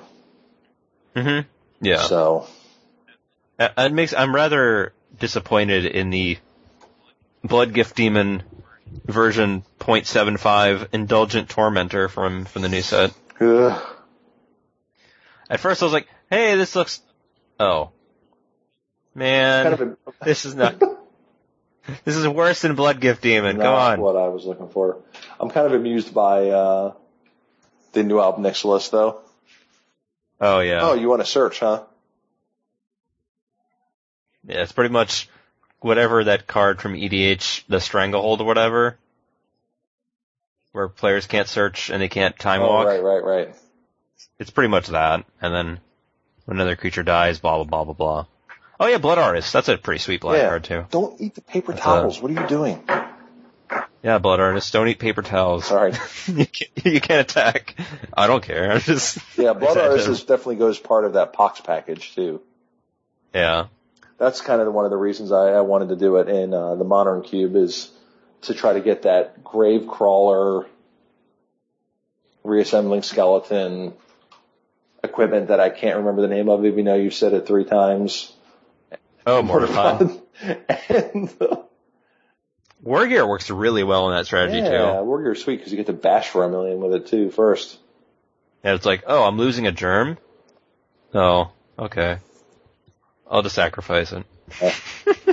Take take a bunch. So Take take a, a thousand. all right. Well, cool, man. Well, that, that about Yeah, that was it. uh, yeah. I'm uh I have a whopping 12 minutes left of battery power on my laptop, and so uh, I think it's a it's a perfect opportunity to deliver some plugs and uh, get on our way. Yeah, that works. So, should I go first, or By all means, does it matter? tell them uh, uh, about your tell them again about your new writing gig. So Okay, so I'm writing for Gathering Magic, although I I've only done one review, like article for them. But I was gonna do conspiracy review, but there was some stuff that was going on, and by the time I I got around to writing it, it was you know, or I was gonna get around to writing it, it was just pretty much like it was pretty recently, and it you know like writing a conspiracy article now would be pretty much pointless. I was like, hey, here's uh some cards. Aren't they great? Oh, you already drafted with them, huh? Mhm. Okay. So Cool. yeah. Yeah, so that kind of was pointless and I was like, eh, this isn't really worth it. But like I'm probably I'm going to do a new set review, you know, for M15. I've been trying to get more drafts in, you know, so I can, you know, get a lot of experience with those cards. By the way, new Ajani is sick. yeah, Yeah, it's uh quite quite sweet. Hmm. Uh, uh, yeah. Um, trying to think, and you know, like I said, new Garruk, surprisingly sweet. You know, I think I was down on it at first, and I think I was talking to TJ. Shout out, shout outs to TJ. I think I just retweeted a deck he posted, a mono white deck with Dictate of Heliod, which is sweet. Um, but yeah, just I think he got me on board. And I was like, all right, I'll try it. Sure, why not? And then somebody drafted it, like we were talking about earlier, and it was sick. Where is it in terms of uh, Johnny's? Do it now? Where is it in the uh, Johnny uh, Oh, picking order, uh, fr- oh, uh, drawing order? yeah, I don't know. That's, huh? I don't know. That's a good question. Because obviously the Like- lazy slash uh, easy route would be to compare it to a Johnny Goldman. Yeah, and please, do, and people, please don't just replace it. Come on, this isn't MotoCube. It's like, hey, here's this card that's the similar. Let's make this change. It's like, no, come on, you can do better than that. Come on. I think I, I think I like it more than Color of the Pride, but less than Goldmane. Okay. But I don't know. Like I could probably see it passing Goldmane, but you know, just play them. Like I guess there's a, you know I could soapbox about planeswalkers, but you know we have. But I guess I could slightly, but I don't really see. You know, with the, the whole planeswalker thing, I don't see how Ajani Caller of the Pride can or should compete with a card like Elspeth. You know, any of the iterations of Elspeth. Sure. That just doesn't really make much sense, really. Um, but yeah, that guy's sweet. You know, I'll probably. It, it, it makes me sad that like nowadays, the that you know that five mana Avacyn, Mm-hmm. the one that's like two white, white, white, five four flying vigilance. Like a five four flying vigilance is just considered like like shrug nowadays. You were like back in my day, like you had what was that card? Like Morinfen I mean, in black. Serra Angel was a 4-4 flying vigilance that didn't have any abilities for five mana. Yeah, And that card was considered awesome. Yeah. awesome. yeah, Morinfen. Yeah, three or five, two black for a five four flying. Cumulative upkeep, lose a life. Yep. And like compare that to that abs and it's just like, come on. We've gone this far, that's ridiculous. And now it's like, alright, shrug, who cares? Like but I don't know, it's looking forward to writing that and you know, then I'll probably start getting more I'm I'm not gonna be writing reg- regularly, but you know, just whenever. But yeah, I tweet all the time at Usman the Rad on Twitter about Cube, cause, cause that's what I talk Right. about. Uh, I don't know, what, what you got? Well, I am at Anthony42 on Twitter. I'm pretty much Anthony42 everywhere. Uh, if you're on a magic forum and you see that name, it's probably me. Uh, I write for legitmtg.com. Uh, I as well had a conspiracy thing mostly written and, uh, didn't get a chance to finish it, uh, while in the time window when it was relevant. So I figure I'll just keep keeping track of it and, uh, you know, stick it in at the end of a, a, another article of, hey, by the way, here's, uh, here's the cards that have been sweet so far if you want to try them out. So Nice. I think that's going to be the plan. So, That works. all right. Well, Uh, yeah, and I guess I'd rather be cubing.wordpress.com, Yep. which I'll probably post the Crack a Pack to and, and then say I'm going to post updates to it and then won't. Because let's be completely honest. that's what's going to happen.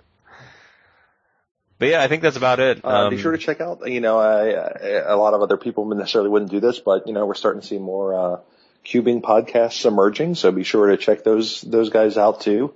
Uh, if you like listening to Cube, you know, you mentioned one of them earlier, like MTG in 3D and, uh, Cubism. Cubism, and I think uh, Joy of Cubing has has released some newer episodes recently as well. So uh, yeah, make sure you go check those guys out too. Um, real quick, a couple more plugs. Uh, these are not necessarily magic related, even though they're they're tangentially magic related. Um, but I would be remiss if you guys aren't aware of these. Uh, the first one is uh, I, I'm sure by now most of you have heard about what happened to uh, Mariah Pagliocco uh, up in Seattle, uh, daughter of uh, Tony Tony Pagliocco. You've, I'm sure you've seen all the Team Panda hashtags and uh, panda type uh, Facebook pictures and things of that nature to uh, help support my uh, my friend's daughter, who is, you know, I consider to be a friend as well, who is uh, uh, traumatically injured by a, uh, a car while walking home from school. Um, traumatic spinal injury. They uh, are are doing some fundraising for Mariah. There's been lots of uh, tournaments, lots of fundraising type things, and they are up to on the funding website, and we can link it in the show notes, they're up to about 83% of their goal for uh, What's the goal fundraising. I think the goal is $75,000. Huh. Um, and unfortunately my computer died, so I don't have the, to be able to look at it, but, uh, they were at close to 50% within the first few days. Uh, the Nice. Magic community has really come out in support of these two great people and, and, you know, who are valuable to the Magic community. Tony works for, he's actually in charge of the Planeswalker Point website for, for Oh, nice. Wizards.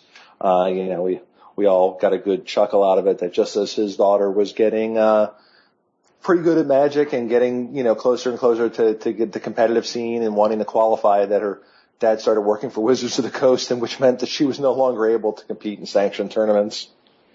Wow. Yeah. But she, uh, they're, as far as I know, they're both judges and, and doing along, but, uh, Mariah's been doing quite well. She's in rehab, but with a, uh, any traumatic spinal injury as of right now, they are under the belief that, uh, she will not walk again.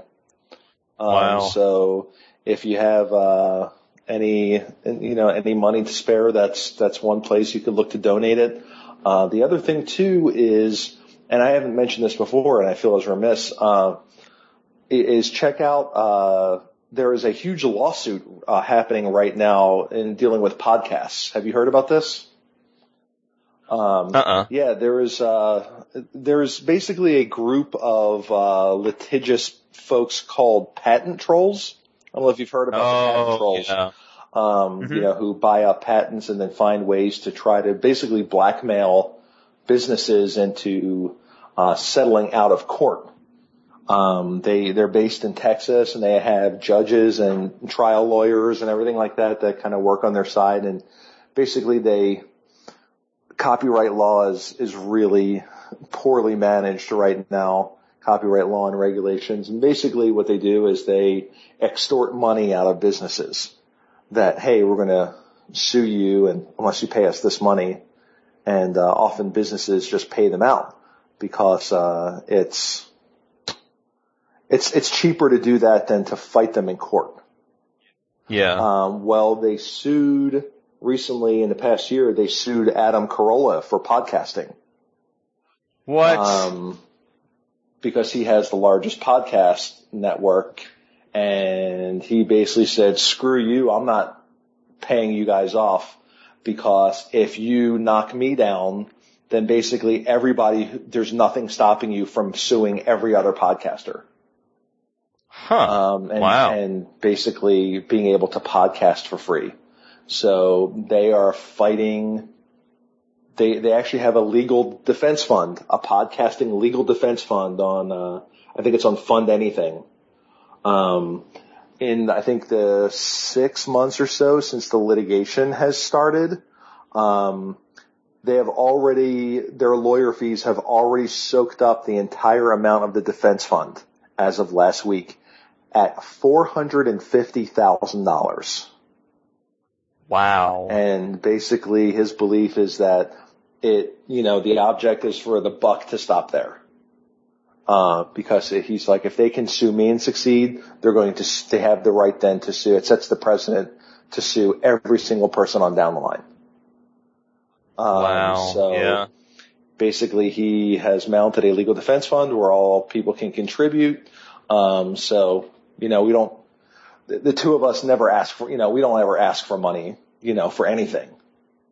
Um, but if you are looking to, if you enjoy what we do, if you enjoy what the other podcasters do, um, and you, you know, you have a, an extra, you know, quarter dollar or five dollars in your pocket and you're looking to put it towards enjoying podcasting and keeping it on that way, that might be a good way to, uh, to spend that dollar because if they win that one, then who knows what the, uh, what's going to happen next. So you guys can, you know, I'm sure if you just, you know, Google search, uh, Adam Carolla patent troll, you, you'll, you can see all about the case and what's going on. And, but yeah, it's, uh, they've burned through almost a half million dollars in legal funds already in less than a That's year. cr- Um, which gives you Wow, an that's idea. crazy. Yeah, it's just, you know, a bunch of lawyers who realize they can exploit loopholes in the uh, in the law, you know, they go out and they buy patents from people for close to nothing, and then they figure out who they can make it apply to, and then sue them, saying they're violating their copyright. Jeez. So, so yeah. So not to not to turn things too serious there, but uh, you know, we don't ever have money considerations for you guys. But if you ever, eh, you know, if you were thinking you might want to put it towards a good cause, there's uh there's two of them for you. You know, both kind of tangentially magic related. So. Yeah, that's true. Okay, I'm done. I've said I've said my piece. I've been wanting to mention those for for a couple of episodes now, and I just always forget about it. But so there you go. Okay, that works. All right. That's uh, I guess that's is that it. I'm done for real. I'm done. Well, there is uh there is one one other Oh, thing. that's right. There is one more thing. That's true. Rock over London, rock on Chicago. Torment. Deal with it. God, it's so bad. I remember before the episode you were like, "Is that really it?" I'm like, "Yeah." Real. And of course, Torment being the primarily black set for those of you unfamiliar with magic history. Yeah. So, Yeah. There it is. Wow. all right, you guys. Yeah. So next time, let's see. WUBRG looks like a red will be next episode, or M15 actually might be the next episode. So we'll see which one uh, wins. Yeah, we'll probably do it. I don't know. We'll figure it out. We'll figure it out indeed. All right. Thanks for listening, everybody. It was a good time, and I I don't think we'll ever have another crack attack like that. Good lord, Yeah, that was ridiculous. that was unbelievable. That might be the Yeah. highlight of the episode, just like there are the Hydra pun. the Hydra pun? Yeah, remember? I said, yeah, it's Oh it's real yeah. heady stuff, and you're like, was that a pun? And I just we just lost it. That was sweet. Yeah, this one was uh, this one was pretty bad too. So, Yep. But speaking of bad, we're gonna end this one with a pretty sweet song. oh yeah, yeah. Well, I told you what it was gonna oh, be, right, right? right, right, right, right. You want to you want to end us with a uh, with a with a demon growl here? Can't go the whole black episode without one. Oh god, my throat. What's going on? You can just give a baby growl. How's that? like, eh. All right, I think, I think I can do a real one. I can do a real one. That's fine. Like, what's, uh, what's your favorite? Um, I don't know. What's my favorite six six for four? you should. Oh, it, it is actually Desecration Demon, so I might as well Or, or you, I'll save you a couple syllables. You can you can use Halo Hunter. Oh, okay, there we go. All right, let's go. Hello, Hunter. Ew, that sounded terrible. Whatever. That's what you get. All right. see you guys next time. Right. Bye.